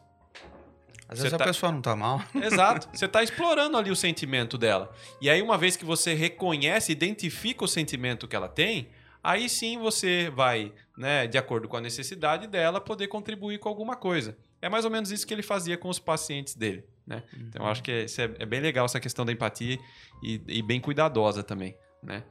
É, é, Bom, uma outra coisa aqui que eu queria falar um pouquinho com vocês é sobre a- uma linguagem assim mais corporativa, né? Que talvez seja um dos problemas é, do nosso dia a dia, né? Como se comunicar melhor na nossa corporação, como se comunicar melhor com funcionários, como se comunicar melhor com o cliente, né? De uma maneira que eles consigam entender utilizando todos esses recursos que a gente tem, né? É, é, e um ponto que eu queria falar com vocês é o seguinte: é, é, não existe solução né, quando você faz uma crítica ou uma avaliação. E isso é um problemaço nas empresas. Por exemplo, quando você critica alguém ou quando você avalia o trabalho de alguém, acabou a conversa. Acabou. A pessoa vai focar totalmente na crítica que você, você fez e na avaliação que você fez. Não vai ter mais conversa. Você não, você não vai encontrar uma solução. Então, por exemplo, aqui, o Murilo faz um trabalho para mim. E aí eu recebo o trabalho dele. Eu vou criticar o trabalho dele. Isso é um dos meus maiores problemas, inclusive. Eu vou criticar o trabalho dele, né? Eu vou avaliar o trabalho dele. Acabou. E aí eu não consigo mais conversar com ele, porque ele só vai focar na crítica que eu fiz. Ele só vai focar na avaliação. A gente não vai pensar mais junto na solução. Então, uma das coisas né, que eu, eu percebi na comunicação não violenta é você não fazer comuni- não, você- não fazer avaliação e nem críticas é, é, nesse primeiro momento. Né? Então, é você tentar levar a conversa de uma maneira com a pessoa é, sem fazer essas, essas, essas duas avaliações, críticas ou avaliações, né? E de uma maneira que assim, é como fazer isso, né? Bom, você trouxe um trabalho para mim, eu vi que tá errado. O que eu tenho que fazer? Dá um feedback. Sem, sem avaliar e sem criticar. Como eu faço isso? Você vai dar um feedback, um feedback talvez falando sobre atenção. Falar, "Ah, percebi que seu trabalho tá muito bom, acho que a gente, a gente precisa melhorar em alguns pontos de atenção. Mas será que tá bom?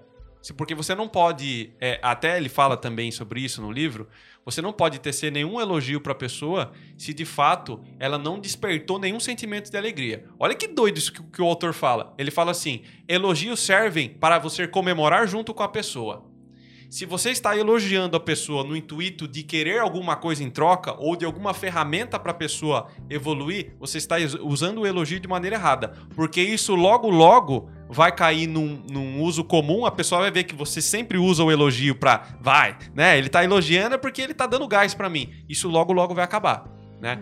Então o elogio ele defende que assim você está vibrando com a pessoa, você está comemorando junto com ela. Então será que se você pegar um trabalho que não de fato não tá bom, né? Eu chego lá na minha obra lá, por exemplo. Pô, eu sei que o cara trabalhou, se esforçou para fazer a parede, mas ele fez a parede fora de prumo, né? Será que se eu falar para ele não, o trabalho que você fez aqui foi bom, tal, foi, né? Não tô comemorando junto com ele, né? Então eu não posso tecer um elogio, Sim. né? É, eu acho que tem uma escala de coisas atrás disso aí que é bem grande, não é? Não existe uma solução muito simples, né? Para esse tipo de comunicação. Não é algo que você vai é, ter um jeitinho para falar ou uma maneira ali que você vai se comunicar que vai funcionar. Não, existe uma receita para esse bolo. né? Eu enxergo que não existe uma receita para esse bolo. E sim, é, você tem que repaginar o seu livro lá, volta cinco folhas e avalia como é que foi feito. Como é que chegou no ponto da construção dessa parede? Meu pedreiro tinha capacidade? Eu treinei esse cara? Esse cara passou por, por os treinamentos necessários? Teve Eu- supervisão? Teve supervisão? Eu acompanhei o trabalho dele? Eu tenho habilidade suficiente para saber o que ele fez? Eu só tenho prática? Eu eu só tenho teoria ou tenho prática? Então, assim, eu acho que existe uma infinidade de coisas que você tem que fazer uma autoavaliação do seu processo em si, né? E de você como pessoa, antes de dar o feedback, para saber se você tem competência também de dar o feedback. Porque às vezes você vai dar um feedback e vai receber outro. Ah, legal, Isso- legal. Isso, é pode te derrubar, entendeu? Exatamente. Porque, se assim- você não tiver propriedade pra falar daquilo, o Exatamente. feedback devolvido vai ser. Então, a ótica, o prisma do olhar ali, vai muito da- da- da- do lado que você está enxergando, né? Então, um feedback de cima para baixo, se você não tiver propriedade para aplicar, como é que você vai fazer isso? Ao mesmo tempo, o, o seu colaborador, quando ele vai te dar um feedback, opa, esse cara aí, ele, ele meticulou isso aí, ele estudou, ele pensou para vir falar comigo.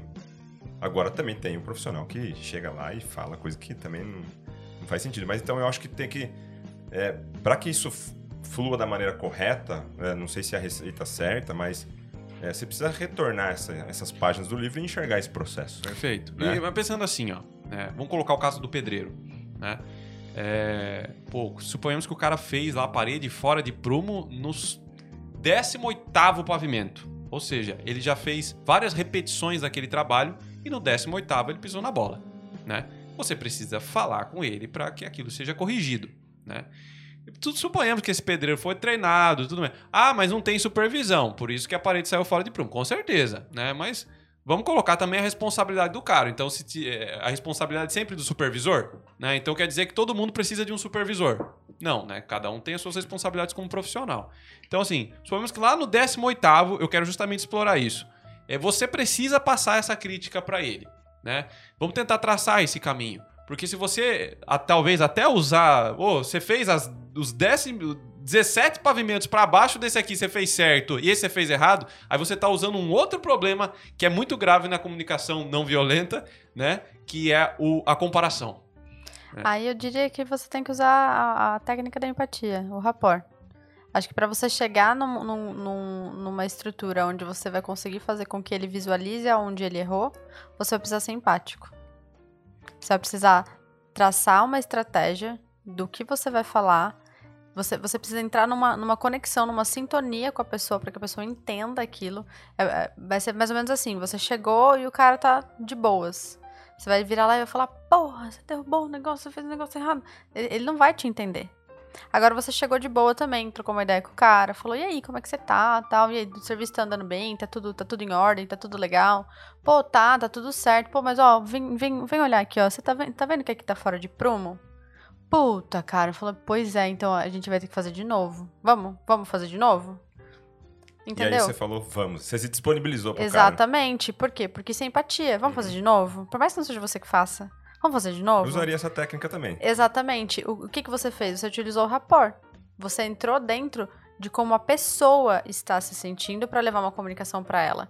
Por mais que você tenha ficado puto, entendeu? É, e se você chegar lá, pô, imagina você, você tá chegando, você é o, o- o engenheiro, Uhum. tá chegando com o cliente lá, que vai olhar a obra como é que tá, e você viu que o negócio tá fora de prumo.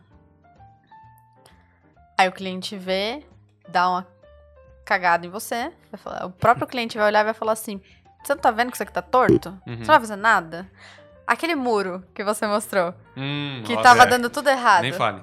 Eu não preciso ser engenheira pra ver que lá vai cair Uhum. né? Então imagina se você chega com o cliente lá, o cliente vai lá, o cliente dá aquela carcada em você, você vai chegar no pedreiro e vai falar, porra, tomei uma carcada no cliente, que não sei o que, não sei o que, não sei o que. Não vai funcionar. Os próximos muros vai ficar terrível. Exatamente. Agora, se você respirar, você vai virar e você vai fazer a mesma coisa. Você vai sentir como a pessoa tá. E aí, fulano, tudo bom? Ah, tudo bom. E você, como você tá? Ah, tô bem, não sei o quê. E aí, como é que tá o serviço aí? Pô, tá legal. Pô, cara, vamos... Olha, eu observei aqui que tá com problema aqui nesse, nesse, nesse muro, ó. Olha aqui. Você tá vendo? Putz, tô. Você tem que fazer a pessoa enxergar. Ela, ela, ela precisa enxergar o problema da ótica dela e não da sua. Uhum. Você tá vendo que aqui. Puta, tô. Então, a gente vai ter que fazer de novo, cara. O cliente observou isso, é um negócio importante. Vamos fazer de novo? Você vai conseguir atingir aquele objetivo. É, só que esse é o grande X da, da questão. Até eu tô com mania de falar isso. É, por quê?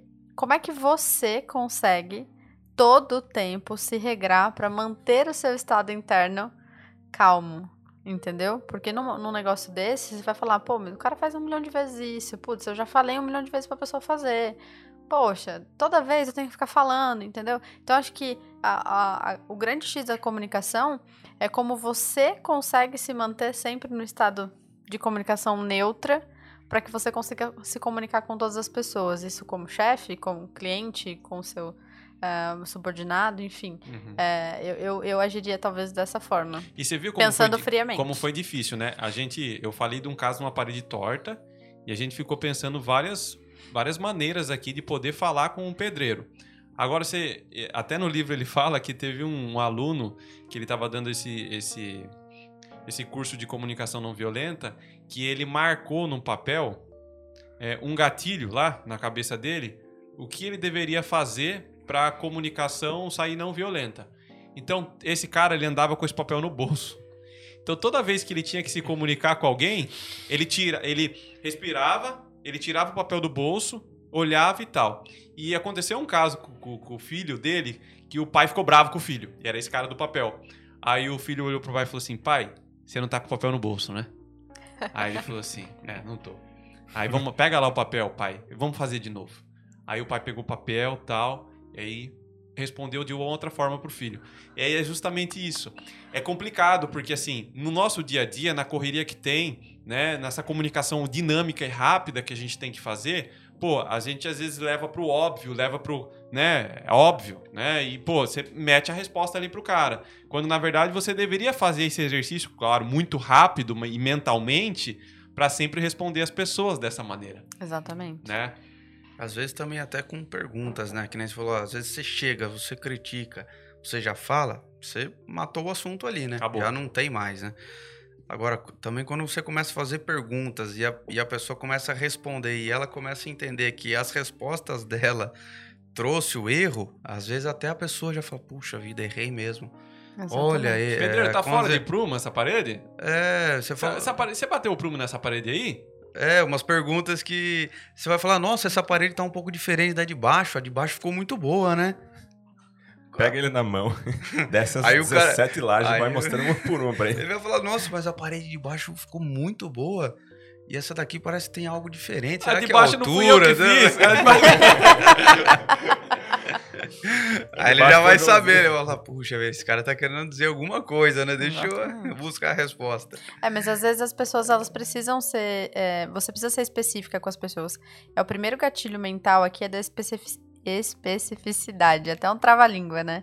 Que é, é, consiste em você ser específico. Ah, as pessoas, homens de modo geral, vou falar mal de vocês um pouco, vai. Homens de modo geral, vocês são literais. Vocês não entendem as entrelinhas. Entendeu? É que nem quando a mulher fala, tá- você, tá, você pergunta a mulher, tá tudo bem? Ela fala, tá. Aí você fala, tá bom, tá bom. Hum. Entendeu? E não tá tudo bem, entendeu? Então, homens, de modo geral, eles são é, extremamente literais. O que, que isso significa? Você precisa falar pra ele: olha, eu preciso que você vá lá, bata a massa tal, com tal cimento e com tal pedra. Você precisa ser específico. Se você virar pra ele e falar assim: você vai lá e bate uma massa pra mim com pedra, mistura lá e traz aí. Ele vai pegar qualquer coisa. Tem três pedras diferentes lá. Ele vai pegar qualquer uma, porque é pedra. O que, que tem de diferente de uma pedra pra outra? É Entendeu? o, é o famoso pega na mão, né? Exatamente. Pega na mão Nossa. e ajuda a fazer. Só que isso que Exatamente. você falou é interessante, hein? Porque isso, isso foi um erro de comunicação da mulher. Se o homem pergunta pra mulher, tá tudo bem? E a mulher fala assim, tá, e não tá tudo bem, erro de comunicação da mulher. E ele fala isso no livro também. Olha o exemplo que ele cita que legal. A mulher queria. é, chegou pro marido. Nem vou falar o que a mulher queria, vocês vão entender. A mulher chegou pro marido e falou assim: é, Eu preciso que você trabalhe menos. Cara, ok, entendeu o recado. Né? Pediu a conta. O cara, o cara foi lá, Porque o cara é literal. o cara foi lá, mudou o horário de trabalho dele, chegou pra mulher e falou assim, ó, mudei o horário de trabalho, me matriculei numa escola de golfe. Todos os dias à noite eu vou fazer golfe agora. Vou jogar golfe. Aí ela falou assim, pô, mas eu falei pra você trabalhar menos. Aí ele falou assim, ué, eu trabalhei menos. E me matriculei numa escola de golfe. Ela falou assim, pô, mas você tinha que trabalhar menos pra passar tempo com a família. Né? E aí o autor ele fala justamente isso. O erro não tá no cara. O Exato. erro tá na mulher. Ela Exatamente. deveria ter falado pra ele: olha, preciso que você trabalhe menos para você passar mais tempo com a família. Isso é ser específico. Exatamente. Por quê? Porque os homens são literais. Ele deixou a interpretação. Exatamente. Ela deixou a interpretação pra ele. né? Exatamente, mas por Exato. quê? Porque mulheres e homens funcionam de mecanismos diferentes. Uhum. Quando você se comunica com uma mulher, nem sempre, não vou gen- generalizar, mas nem sempre você precisa ser tão específico. Mas quando você conversa com o homem, você necessariamente precisa ser específico, porque o homem não entende. Entendeu? E muitas vezes. Mas é por quê? Por, por conta de mecanismo de trabalho mesmo, entendeu? Vocês estão tão, tão no dia a dia, no automático, de falar assim, Murilo, vai lá na padaria e compra cinco pães. Aí se você tá na sua casa, a sua mulher vai falar assim, Murilo, vai lá na padaria e compra pão. Ela foi específica de quantos ela 15 quer? daí. O cara chega na padaria e liga, né? Viu, Quantos mas pães precisa comprar? comprar? Sendo que ele Exatamente. compra cinco todos os dias. Exatamente, entendeu? Então, é, são mecanismos diferentes. Por isso é tão importante as pessoas é, elas prestarem atenção no outro, é, terem empatia com o outro e entender como cada pessoa se comunica. Obviamente que no dia a dia, na correria, a gente não vai conseguir fazer isso todo o tempo. Mas também existe uma, uma pressuposição que fala que se você fizer isso por 21 dias, isso vai se tornar automático. Isso para qualquer hábito. Uhum. E, e por que não em ser empático, né? Por que não entender e atender um critério do outro que é ser específico? E aqui nos gatilhos mentais, a primeira técnica que fala é seja específico, seja para você vender, se comunicar, escrever alguma coisa, um e-mail, alguma coisa para o seu cliente ou dar o feedback. O primeiro, a, a primeira coisa de tudo é seja específico, porque dessa forma a pessoa vai entender exatamente aquilo que você está falando. Legal. E olha, é, pra gente quase encerrar aqui o assunto, só mais dois pontos que eu acho que super importante. Que às vezes, assim, quem tá ouvindo a gente, né, e puta, vê esse monte de técnica que a gente tá falando, essas discussões que a gente tá colocando, é, às vezes pensa assim, né? Fala, pô, legal. esse cara aí tá me falando então que eu não posso avaliar, eu não posso criticar, não posso julgar, eu tenho que seguir aquela estrutura toda, meu corpo tem que tomar cuidado, eu tenho que Ser né, empático. é, ser empático, tenho que aprimorar meus gatilhos mentais, eu tenho que fazer storytelling, pô. E lembra daquele comecinho lá que eu falei que o processo da comunicação é emissor, mensagem, receptor? A gente está falando agora de tudo relacionado ao emissor. E quando, na verdade, a comunicação, ela depende do receptor. E olha que doido isso. Tudo que a gente está falando, inclusive de você chegar lá pro pedreiro e não poder falar para ele, pô, essa parede tá torta, cara. Pô, dá uma força para mim, vamos refazer essa parede. E o cara se sentir mal por você ter criticado o trabalho dele, você tá pegando toda a responsabilidade que a comunicação vá funcionar e tá colocando nas costas do emissor. E aí todo o peso é do emissor. Não importa se deu certo ou não deu, o problema é do emissor. Se o cara gostou ou não gostou, o problema é do emissor. E aí a gente tá falando que o receptor é sempre um santo que ele, do jeito que chega lá, tem que estar perfeito para ele. Quando, na verdade, existe também a responsabilidade. Do direito que fala isso, né? A responsabilidade entre as partes, né? Mútua. mútua. Então, você tem a sua responsabilidade, mas o receptor também tem. Ou seja, a gente está falando que você não pode criticar. Mas por que, que o receptor não aprende a ouvir críticas? É, porque a pressuposição de comunicação fala que a responsabilidade da comunicação é do comunicador, não do receptor. Exato. E isso, isso eu acho totalmente errado. Porque assim, para pra pensar. Então, toda a responsabilidade é de quem fala. É melhor ser mudo, então. Né? Misericórdia. É, se você parar pra pensar. Porque, tipo assim, aí pelo menos é, você nunca vai ter responsabilidade. Mas aí a gente tá levando pra um caminho Entendeu? onde a comunicação se torna algo pesado. E aí, ah, eu, eu, eu acredito que a comunicação tá muito, tem muito mais a ver enquanto você se desenvolve para os seus objetivos, para onde você quer chegar, do que sobre você se comunicar para agradar as outras pessoas. Então, acho que a gente tem, tem uma linha tênue de equilíbrio dentro disso Boa. pra gente falar que a comunicação, ela é muito legal. E se você, se, você quiser se desenvolver em comunicação, você vai atingir muito mais rápido os seus objetivos. E se você não quiser, tá tudo bem, entendeu? E, ah, e quando eu falei sobre o receptor aquela hora também, sobre o rapport, sobre você também entender como o outro tá se sentindo para que você fale, e automaticamente existe um rapport inconsciente que a pessoa vai responder sem sentir. Da mesma forma que você tá falando com ela. É, a, o- a grande verdade é que a comunicação ela, ela não precisa ser pesada, não precisa ser de forma pesada. Ela pode ser de- com, com ferramentas. Então, é, você vai para uma obra, você vai pegar uma caixa de ferramentas que você vai levar para aquela obra. Quando você chegar lá, você vai usar todas as ferramentas? Não. Mas você pode escolher a que melhor vai se adaptar naquele ambiente. Uhum. Isso é uma escolha. Você também pode escolher não usar nada seu e usar do amiguinho que tá lá. Então, se a gente levar ah, isso muito 880, muito a ferro e fogo, realmente é melhor você ser mudo, ficar trancado dentro de casa. Mas não, pô, é muito legal você saber se comunicar. É muito legal você conseguir ah, ser meio camaleão, assim, sabe? Você conseguir se comunicar com qualquer pessoa, em qualquer nível, nível intelectual, em qualquer ambiente que você se colocar. Uhum. Então eu enxergo isso particularmente muito mais como um benefício do que como um malefício. Perfeito. Entendeu? Você, você conseguir se desenvolver para que todas as pessoas consigam te entender é muito legal. É, e, pro, e que nem você falou, pro engenheiro é muito mais difícil, porque é algo que, assim, a parede, ela não tem 30 formas dela ficar diferente, não. É uma só. É, ela tem que subir, ela tem altura, tem largura, comprimento e, Uhum. e o nível. Acabou. E o prumo? E o prumo, né? Não pode esquecer não, do prumo. Não, não, não, não É, tem nada, é, não tem nada que, que, que fuja disso. Então, assim, é um manual técnico muito, é, muito fixado, né? Uhum. Então, a partir do momento que você chegou pra pessoa e falou, ó, isso daqui tá certo, isso daqui tá certo, isso daqui tá errado. Mas não é, às vezes, você que tá falando que tá errado, né? Falou, ó, você tá vendo aqui, ó, É a técnica, que é né? a técnica. Então, você não tá criticando o trabalho da pessoa. Mas você já mudou a maneira de falar. Já mudou. Você já É. mostrou, né? A, a- você não vai chegar lá e falar, pô, você errou aí, né? Jogando isso daí, toda a responsabilidade pra pessoa, sabendo que o receptor vai entender aquilo, né? De forma. Ó, mas olha como, é, como é né? complicado. Coloca essa. Você tem que. Eu sou o pedreiro ruim, vai. Eu sou o pedreiro ruim que fiz a parede torta. Pô, mas você fez 17 parede boa. Não, Você não é ruim. não, calma. Eu sou o. Pe- Né? Não, tudo bem. Exatamente. Olha, olha como é interessante isso. Você fez Eu nem 17 pensei paredes nisso. ruins. É, eu nem você pensei fez... que eu tinha feito 17 fez paredes. 17 você fez- coisas. Calma, calma, não me apedreje. Não, não, mas olha, olha que, que fator interessante. Você fez 17 paredes boas e você fez uma ruim. Você tem duas opções.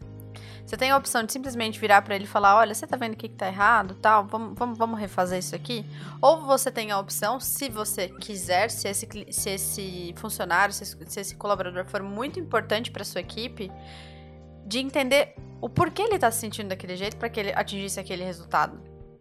Porque se ele fez 17 coisas legais e uma ele fez errado, muito provavelmente aconteceu alguma coisa que antecedeu esse resultado dele. Isso pode ser, ah, eu tô com problema na minha família, alguém morreu, minha filha tá doente, tô sem dinheiro, o aluguel tá atrasado, preciso disso, preciso daquilo.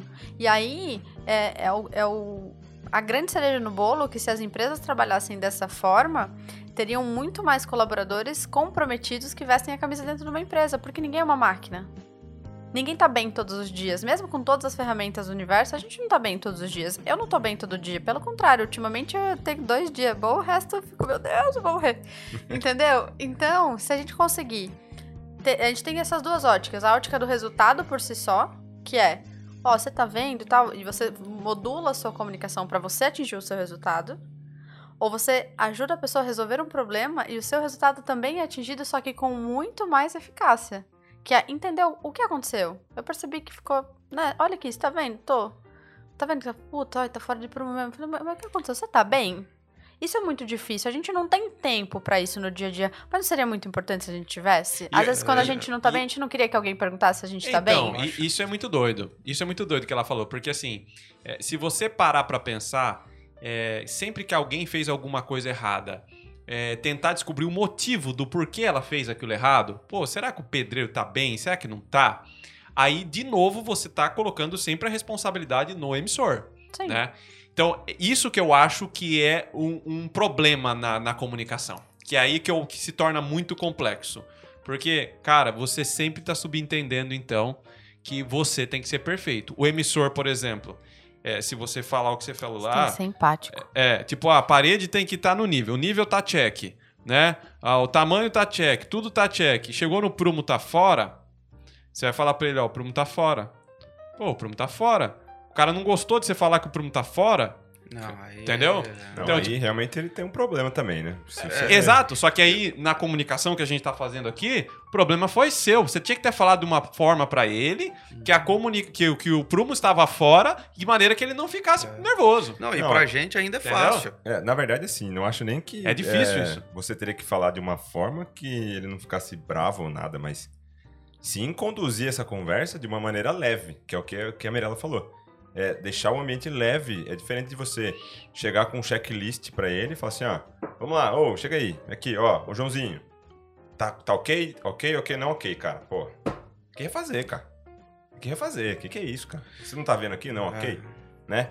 Então, você é, entende que é mais agressivo do que. Não, é que é, nem, o cara vai falar dessa forma, né? Pelo menos não é pra falar, né? Tipo, Ah, ó, não tá falar. ok, não tá fora de, ó, cara, tá fora de prumo, você cagou tudo. Né? Não vai falar assim, né? É, mas, mas- mas chegar Ah, pra. fala. Fala. Muita gente É, que mas, fala. mas Fala. ainda, mas ainda é mais- é, se você for ver e fazer comparação, é mais fácil, porque você tem, você tem um checklist de, é, de, de padrões, você tem padrões, né?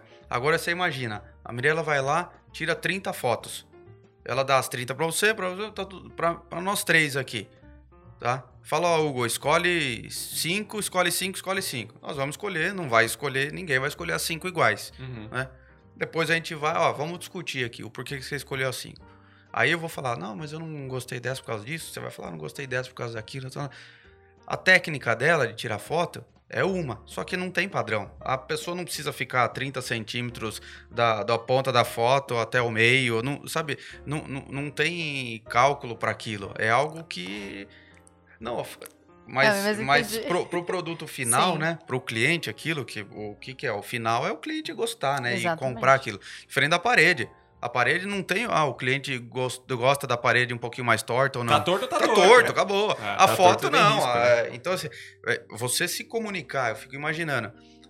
Se ela for avaliar um trabalho de um fotógrafo, às vezes você pe- você pega para o cliente, o cliente gostou de todas. né? E aí você chega lá Eu e não fala. gostei de nada. É, você Estourou lá, no flash fala, e tudo olha, mais. sua técnica tá toda errada aqui, ó, por causa disso, disso. Aí ele vai falar, não, tudo bem, tá errado e tal, mas olha, o produto final foi entregue. Assim, gera uma discussão que aí sim, às vezes, você tem que ser meio violento para impor a sua, a sua, é, a, a sua técnica. Agora, parede é parede. Mas cara, aí existe tem- uma outra técnica pra isso, Moia, que é, é- é você derrubar a objeção. Você não precisa ser violento pra você derrubar a objeção. É, tô- fiz uma brincadeira. É, sim, porque, porque o que acontece? Para algumas pessoas o mecanismo é só ser grosseiro. Eu, eu venho de uma formação, a minha, a minha formação inicial nessa área de comunicação foi dentro de um partido político onde eu era a única menina e eu tinha 15 anos. Só tinha homem em volta de mim. Vocês acham que eles vinham pra mim e falavam assim: ai, Mirella, olha, tá erradinho. Que eles falavam: porra, refaz isso aí, meu. Tá vendo que tá errado, merda caralho? que você fez. Que merda que você fez? Ó, você tem cinco minutos pra resolver essa E merda aí. como receptora, você não aprendeu a ouvir crítica? Eu cagava pra isso. Mas aí é que tá. Eu sou filha de turco. Eu tô acostumada com essa forma Você grosseira. já sabia. Entendeu? Mas.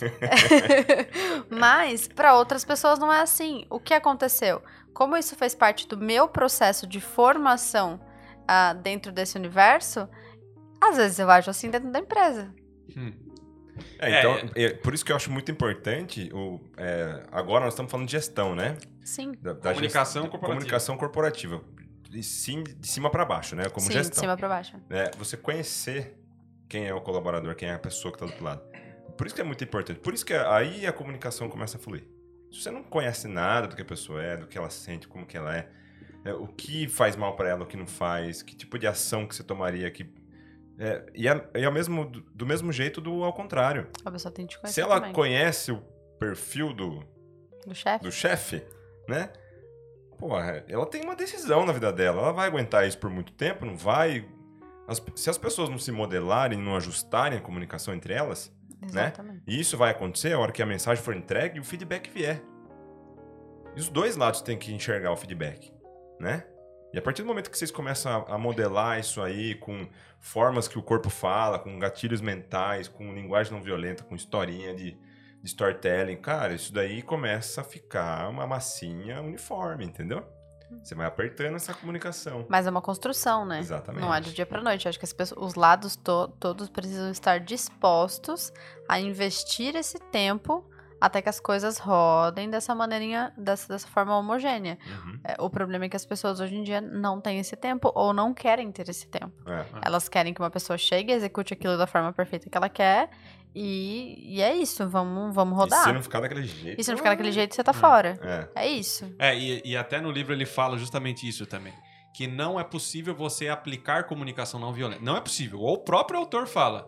Não é possível você aplicar comunicação não violenta quando você quer que uma pessoa faça o que você quer. Não é possível. É porque só emite. A recepção é. É, fazer, é fazer. É, É, é submissão, É exatamente. submissão. Então, assim, ele fala que é muito difícil, muito difícil, um pai se comunicar com o filho de- uh, através da comunicação não violenta. Porque o que, que a maioria das vezes o pai quer? Que o filho faça exatamente o que ele tá falando. Pô, eu quero que você tire o chinelo do meio do caminho. Todo dia você deixa o chinelo no meio do caminho. O, o pai não quer que o filho interprete aquilo, escolha um lugar novo pra colocar o chinelo. Né? Ele Não quer tem que se- entrelinha, né? não tem. Então é difícil você utilizar toda essa técnica que a gente falou aqui de uma maneira que o pai fale com o filho sem, né? Sem essa violência, né? Uhum. E aí, a mesma coisa é um patrão com o funcionário. Pô, você chega lá pra um, pra um eletricista seu, né? E fala assim pro cara, ó, o perfilado tem que ficar daquela forma a 40 centímetros da parede. Acabou, é o que você falou, né? Se você tá querendo que o, o cara faça exatamente daquela forma. Se o cara não gostar ou não, não tem problema, não se aplica a comunicação violenta nesses casos, né? Então, onde geralmente se aplica a comunicação violenta? Amigos, familiares, né? Assim, um pouco mais distantes, né? É, ambientes corporativos se aplica muito, porque, pô, Sim, precisa, né? né? Você precisa, a não ser que o cara seja um, um- um, né, abaixo de você, aí não tem o que fazer, né? Às vezes você vai pedir, o cara vai ter que obedecer o que você tá falando, né? Então é, é, é super interessante isso também. E por fim, cara, isso aqui é uma técnica, né? Isso aqui é uma técnica. Se você acha Respiração. acha interessante aplicar, você Ótimo. aplica, ótimo. Ah, eu quero aplicar 10% da comunicação não violenta. ok. 1% todo 1% dia. todo dia, ok. O mais importante colocar na cabeça é que storytelling, corpo fala, gatilhos mentais e comunicação não violenta são coisas assim que trazem uma outra visão pra gente, né? Trazem alguns entendimentos que a gente não tem, né, e tudo mais. Mas o mais importante é que assim, cara, pega um Steve Jobs da vida. Será que se ele tivesse uma comunicação não violenta, toda maravilhosa, ele ia chegar onde ele chegou? Não sei. Não sei. Então, o, talvez o ponto mais importante. Será que a comunicação dele era violenta? Super. Monstra. Ele- as pessoas não pegavam o mesmo elevador que ele, pra você ter uma noção. Né? Então, Tipo o Diabo Veste Prada. ele, ele era tipo, ele era ele é conhecido como um dos gestores que tinha a comunicação mais violenta tipo da história, né? E ele tem um produto hoje desejado por toda a nação, né? É, se você olhar a comunicação não violenta que esse cara fala aqui, é uma comunicação menos violenta do que a de Cristo, né? Porque Cristo teve momentos que ele foi muito firme no que ele falou, né? Então isso é muito doido, porque tipo assim, às vezes a gente lê um livro desse e ia falar assim: "Ah, cara, isso é perfeito, mudaria minha vida se eu não, entendeu? Não. Então, tem coisas que você vai aplicar, tem coisas que você não vai aplicar. Então, isso eu acho que é super importante, né? É, talvez o meu livro de comunicação não violenta seja o mais é, é, é, é, seja o mais difícil de ser aplicado do que o de vocês. Eu acho que o seu livro seria o primeiro livro a ser lido. ah, o do Moi o segundo. O do Murilo o terceiro e o meu por último. Por quê? Porque ah, você vai pegar traços da comunicação né, não violenta, ajustar com o seu não verbal, aprender como você contar uma história para que o seu é, receptor entenda e aplicar as ferramentas que tem aqui de comunicação. Quando a gente fala aí da, da, da liderança do Steve Jobs, ah, a gente está falando de uma técnica que é uma técnica que consta aqui no livro, que é a técnica do medo. Uhum. Você aplicar o medo para que você atinja um objetivo. Existe uma técnica. Existe o porquê. Ele fez isso conscientemente, sabendo que isso era uma técnica? Não sabemos. Mas pode ser que sim.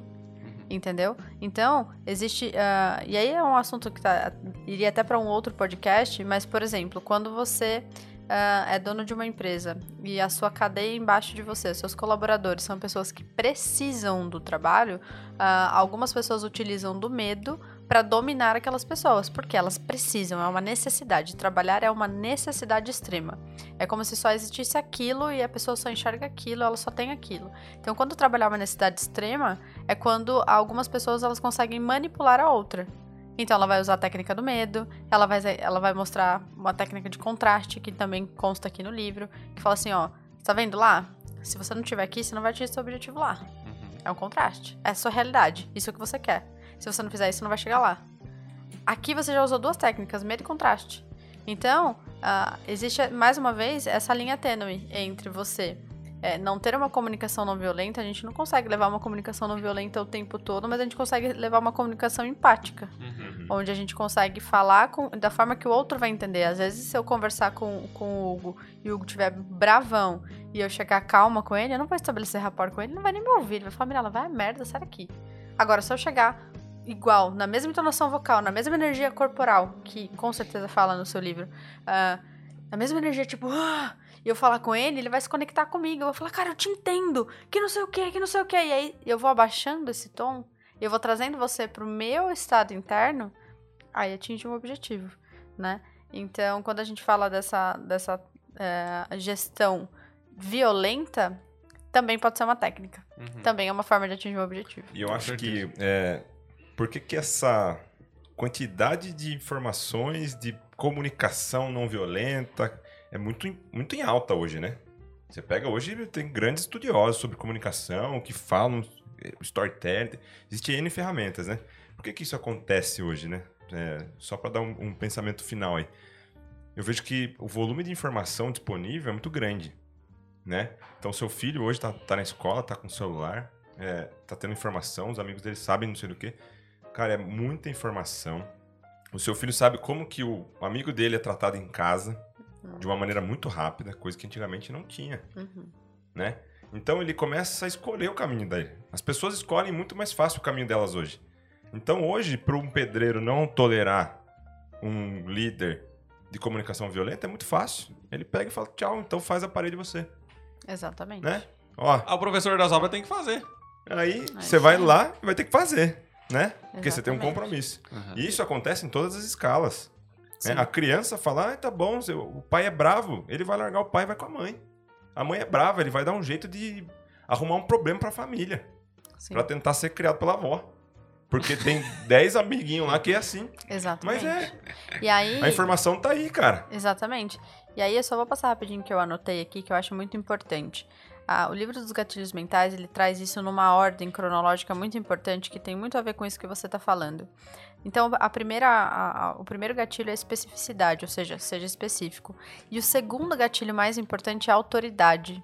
Porque quando uma pessoa tem autoridade, é autoridade diferente de sentir medo da outra pessoa, que é o que acontece geralmente em relação de pai e filho. O filho não obedece o pai porque o pai é uma autoridade, é uma pessoa que ele admira. A autoridade é alguém que você admira. Uhum. O filho obedece o pai porque tem medo, né? Então essa é a técnica do medo. A gente usa isso no dia a dia, sendo Uhum. pai.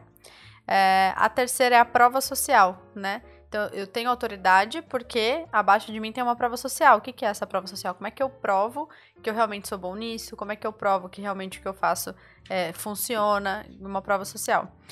Aí depois ele usa duas outras, é, dois outros gatilhos, mas é específico para venda massiva, que é escassez e, e senso de urgência, né? Uhum. Daí esses são outros gatilhos mais para venda massiva.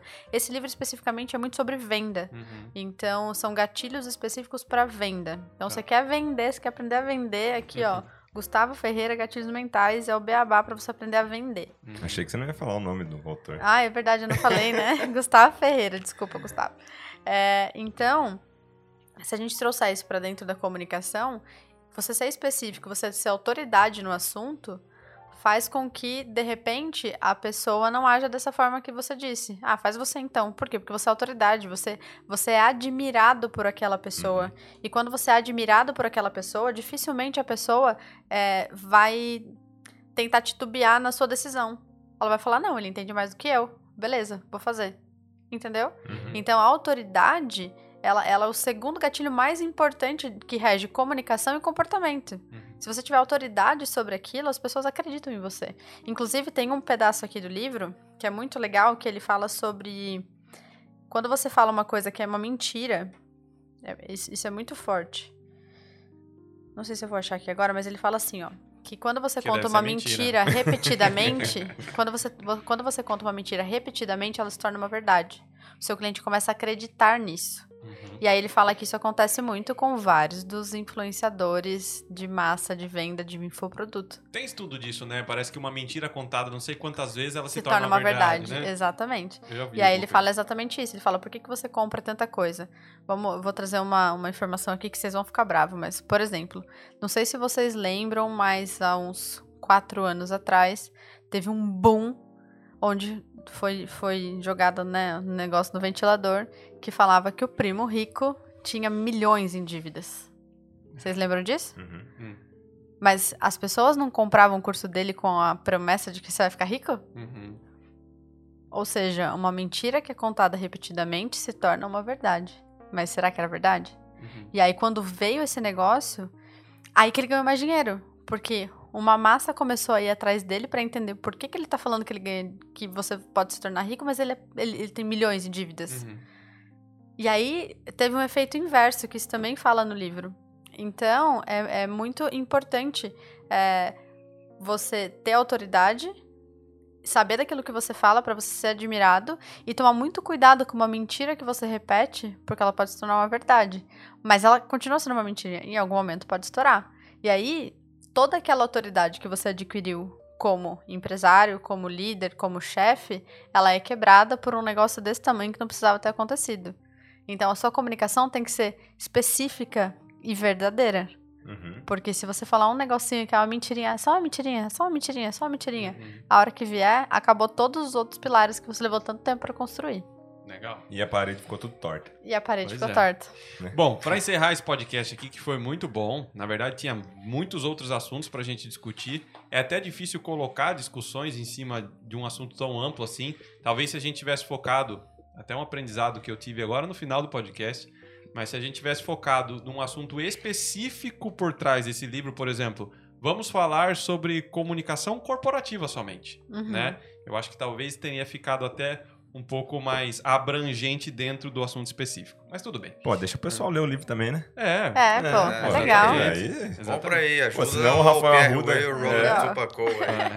Ajuda o pessoal aí. Pra gente encerrar, vamos fazer o seguinte, pessoal. Eu Vamos queria lá. que vocês colocassem uma frase, né? Frase ou algum insight que vocês tiveram aí, que mais marcou vocês ao longo da leitura, é, pro pessoal poder aprimorar um pouco a comunicação ou até para conhecimento, né? De quem tá escutando, assistindo a gente aqui. Quem começa? Murilo? Ah, o Papai Noel, cara. Pai Noel. Vai lá. É específico, né, cara? Eu acho que é, não tem uma frase específica, porque não é um livro muito técnico, de é, conteúdos extremamente técnicos, sabe? É, é um livro que conta uma história, realmente. E o que, que leva pra mim de, de lição nesse livro é que é, uma história bem introduzida, bem contada, bem ministrada, é, você, e isso também tem um dado lá, que eu não sei o número exatamente em porcentagem, é, mas a pessoa vai lembrar desse conteúdo por muito mais tempo e vai ter reflexos desse conteúdo é, várias vezes durante a vida dela, por muito mais tempo do que um conteúdo técnico, né? Então, depois a gente até, posso até colocar lá no comentário certinho a porcentagem, que eu, vou- que eu não lembro de cabeça agora, faz tempo que eu li o livro. Mas existe uma, é, um estudo feito, um estudo grande, que se você introduzir um storytelling na conversa, essa pessoa ela vai ter reflexos dessa conversa por muito tempo na vida dela, é, por gatilhos que você traçou, Implantou. né, implantou na cabeça dela naquele momento. Então é muito importante que você aprenda a desenvolver isso para que você possa gerar esse gatilho, esses gatilhos nas pessoas que você quer se comunicar. É, acho que essa é a mensagem maior do, do livro. né? Legal. Moia. Eu vi bastante é, a questão da percepção, né? Então, é a percepção dentro do contexto. Então, no livro, como ele usa uma outra linguagem, né? Como se fosse uma outra língua, né? Um inglês, um alemão. e- Só que serve para todos, né? Porque é um corpo. Então, é você conseguir é, ter uma percepção sem precisar se comunicar verbalmente. né? Então, isso daí seria até um passo à frente, né?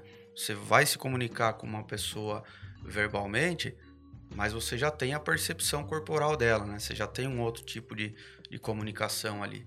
E você enquadrando isso, que o- o- os autores falam muito, você é, conseguindo enquadrar isso dentro do contexto né, de cada situação, só você vai ficando cada vez mais perpicaz, tá? vai ficando com a sua é, percepção cada vez mais fina e apurada para você poder é, emitir uma, um- uma comunicação já entendendo um pouco do que o receptor precisa receber ou da forma que você tem que colocar. Então essa parte de percepção eu achei muito legal. Legal. Bacana. E Mirella? E vamos lá, gatilhos mentais é tudo aquilo que te remete, que te lembra alguma coisa, que te traz algo de bom ou algo de ruim. Né? O livro do Gustavo Ferreira, especificamente, ele vai ensinar você a vender, Uhum. é, especificamente na internet. Né? Então, eu diria que conheça o seu cliente, conheça a pessoa com quem você quer conversar, entenda aonde você quer chegar, que eu acho que é o mais importante, mas principalmente como você quer ser lembrado. Eu acho que o gatilho é como você se lembra de algo. Então, como você quer ser lembrado? Você quer, você quer usar todas essas ferramentas para você atingir só um objetivo ou para você ser lembrado e também, consequentemente, atingir um objetivo? Então, eu acredito que esse livro é um beabá da venda. Se você quer aprender a vender, se você quer aprender a se comunicar, se você quer aprender a ter um copywriting extremamente bem estruturado, você usa esse livro. Uhum. Mas se além disso você quiser ser lembrado, se você quer ser um gatilho para outras pessoas, ah, colocar um pouquinho mais de você, um pouquinho de storytelling, um pouquinho, um pouquinho do que o seu corpo quer falar Uhum. e um pouquinho da comunicação não violenta dentro disso tudo, porque eu acho que o melhor gatilho é esse. É como você se lembra de algo, é como a gente lembra da Coca-Cola, e sempre que a gente lembra da Coca-Cola, tem uma mesa, tem família, tem emoção, tem carinho, tem cuidado, e principalmente quando a gente vai num jantar em família, quando a gente vai num jantar entre, entre amigos, você tem que levar um refrigerante, qual você vai levar? É Coca-Cola. Porque é o melhor. Uhum. Então, acho que o principal gatilho é esse, você ser o melhor, mas você ser, ser lembrado por você ser o melhor em alguma coisa, não você ser perfeito. Você ser a melhor pessoa que entendeu a dor do outro, ser a melhor pessoa que vendeu algo que o outro né, precisava, que atingiu um resultado, que atingiu um objetivo. Acredito que é isto. Legal. Bacana, vocês estão afiados, hein? Eu vou deixar aqui é, o último insight que eu tive sobre esse livro, que eu acho que foi algo que me marcou bastante, que, que foi o seguinte: a gente não tem raiva de ninguém. Esse insight me marcou bastante. A gente não tem raiva de ninguém. Sempre que você falou alguma vez na sua vida, tô com raiva daquele cara, tô com ódio daquele cara, você estava errada. Porque você não tem raiva nem ódio de ninguém. Você tem raiva, você tem ódio de uma necessidade sua que não foi atendida. Boa. É isso. Então, por exemplo, pô, lá na história, agora vamos falar do pedreiro das 17 paredes, né? E que foi fazer a 18ª e errou, né?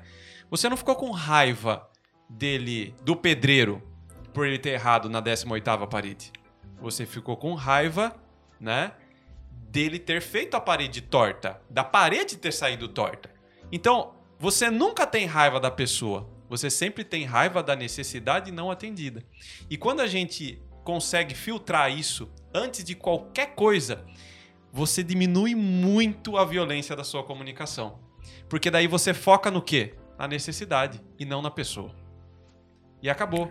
Então, por exemplo, se o Carioca perdeu toda a, a, o podcast que a gente gravou aqui agora, em vez de você sair da sala, chegar lá pro Carioca e falar assim, Carioca, Olha pô, lá. Não acredito. Você é um cabeçudo, você é isso, aquilo. Porque você não apertou o play aí, né? Você- Aperta agora. Não, você vai chegar pra ele simplesmente falar, pô, né? O que que ele não atendeu, né? Foi o play que ele não apertou. Não adianta eu ficar com raiva dele, né? Eu tenho que ficar com raiva da situação não ter acontecido da maneira correta, então vamos resolver a situação e não bater no cara. Você acaba ficando com raiva da expectativa que você criou nele, né? Da sua É. própria expectativa, né? É que você sempre remete à responsabilidade da, da outra parte. Mas esse é o grande X da questão. E esquece a outra parte. Foca na necessidade e no sentimento. Acabou. Se você focar no sentimento e na necessidade, você não vai ter raiva de ninguém, sua comunicação vai ficar menos violenta. É isso aí, pessoal. Isso aí. É, esse foi o podcast do Professor das Obras, né? Sobre comunicação, com quatro livros sensacionais. E até a próxima e tchau! Valeu, Valeu, gente. Obrigado.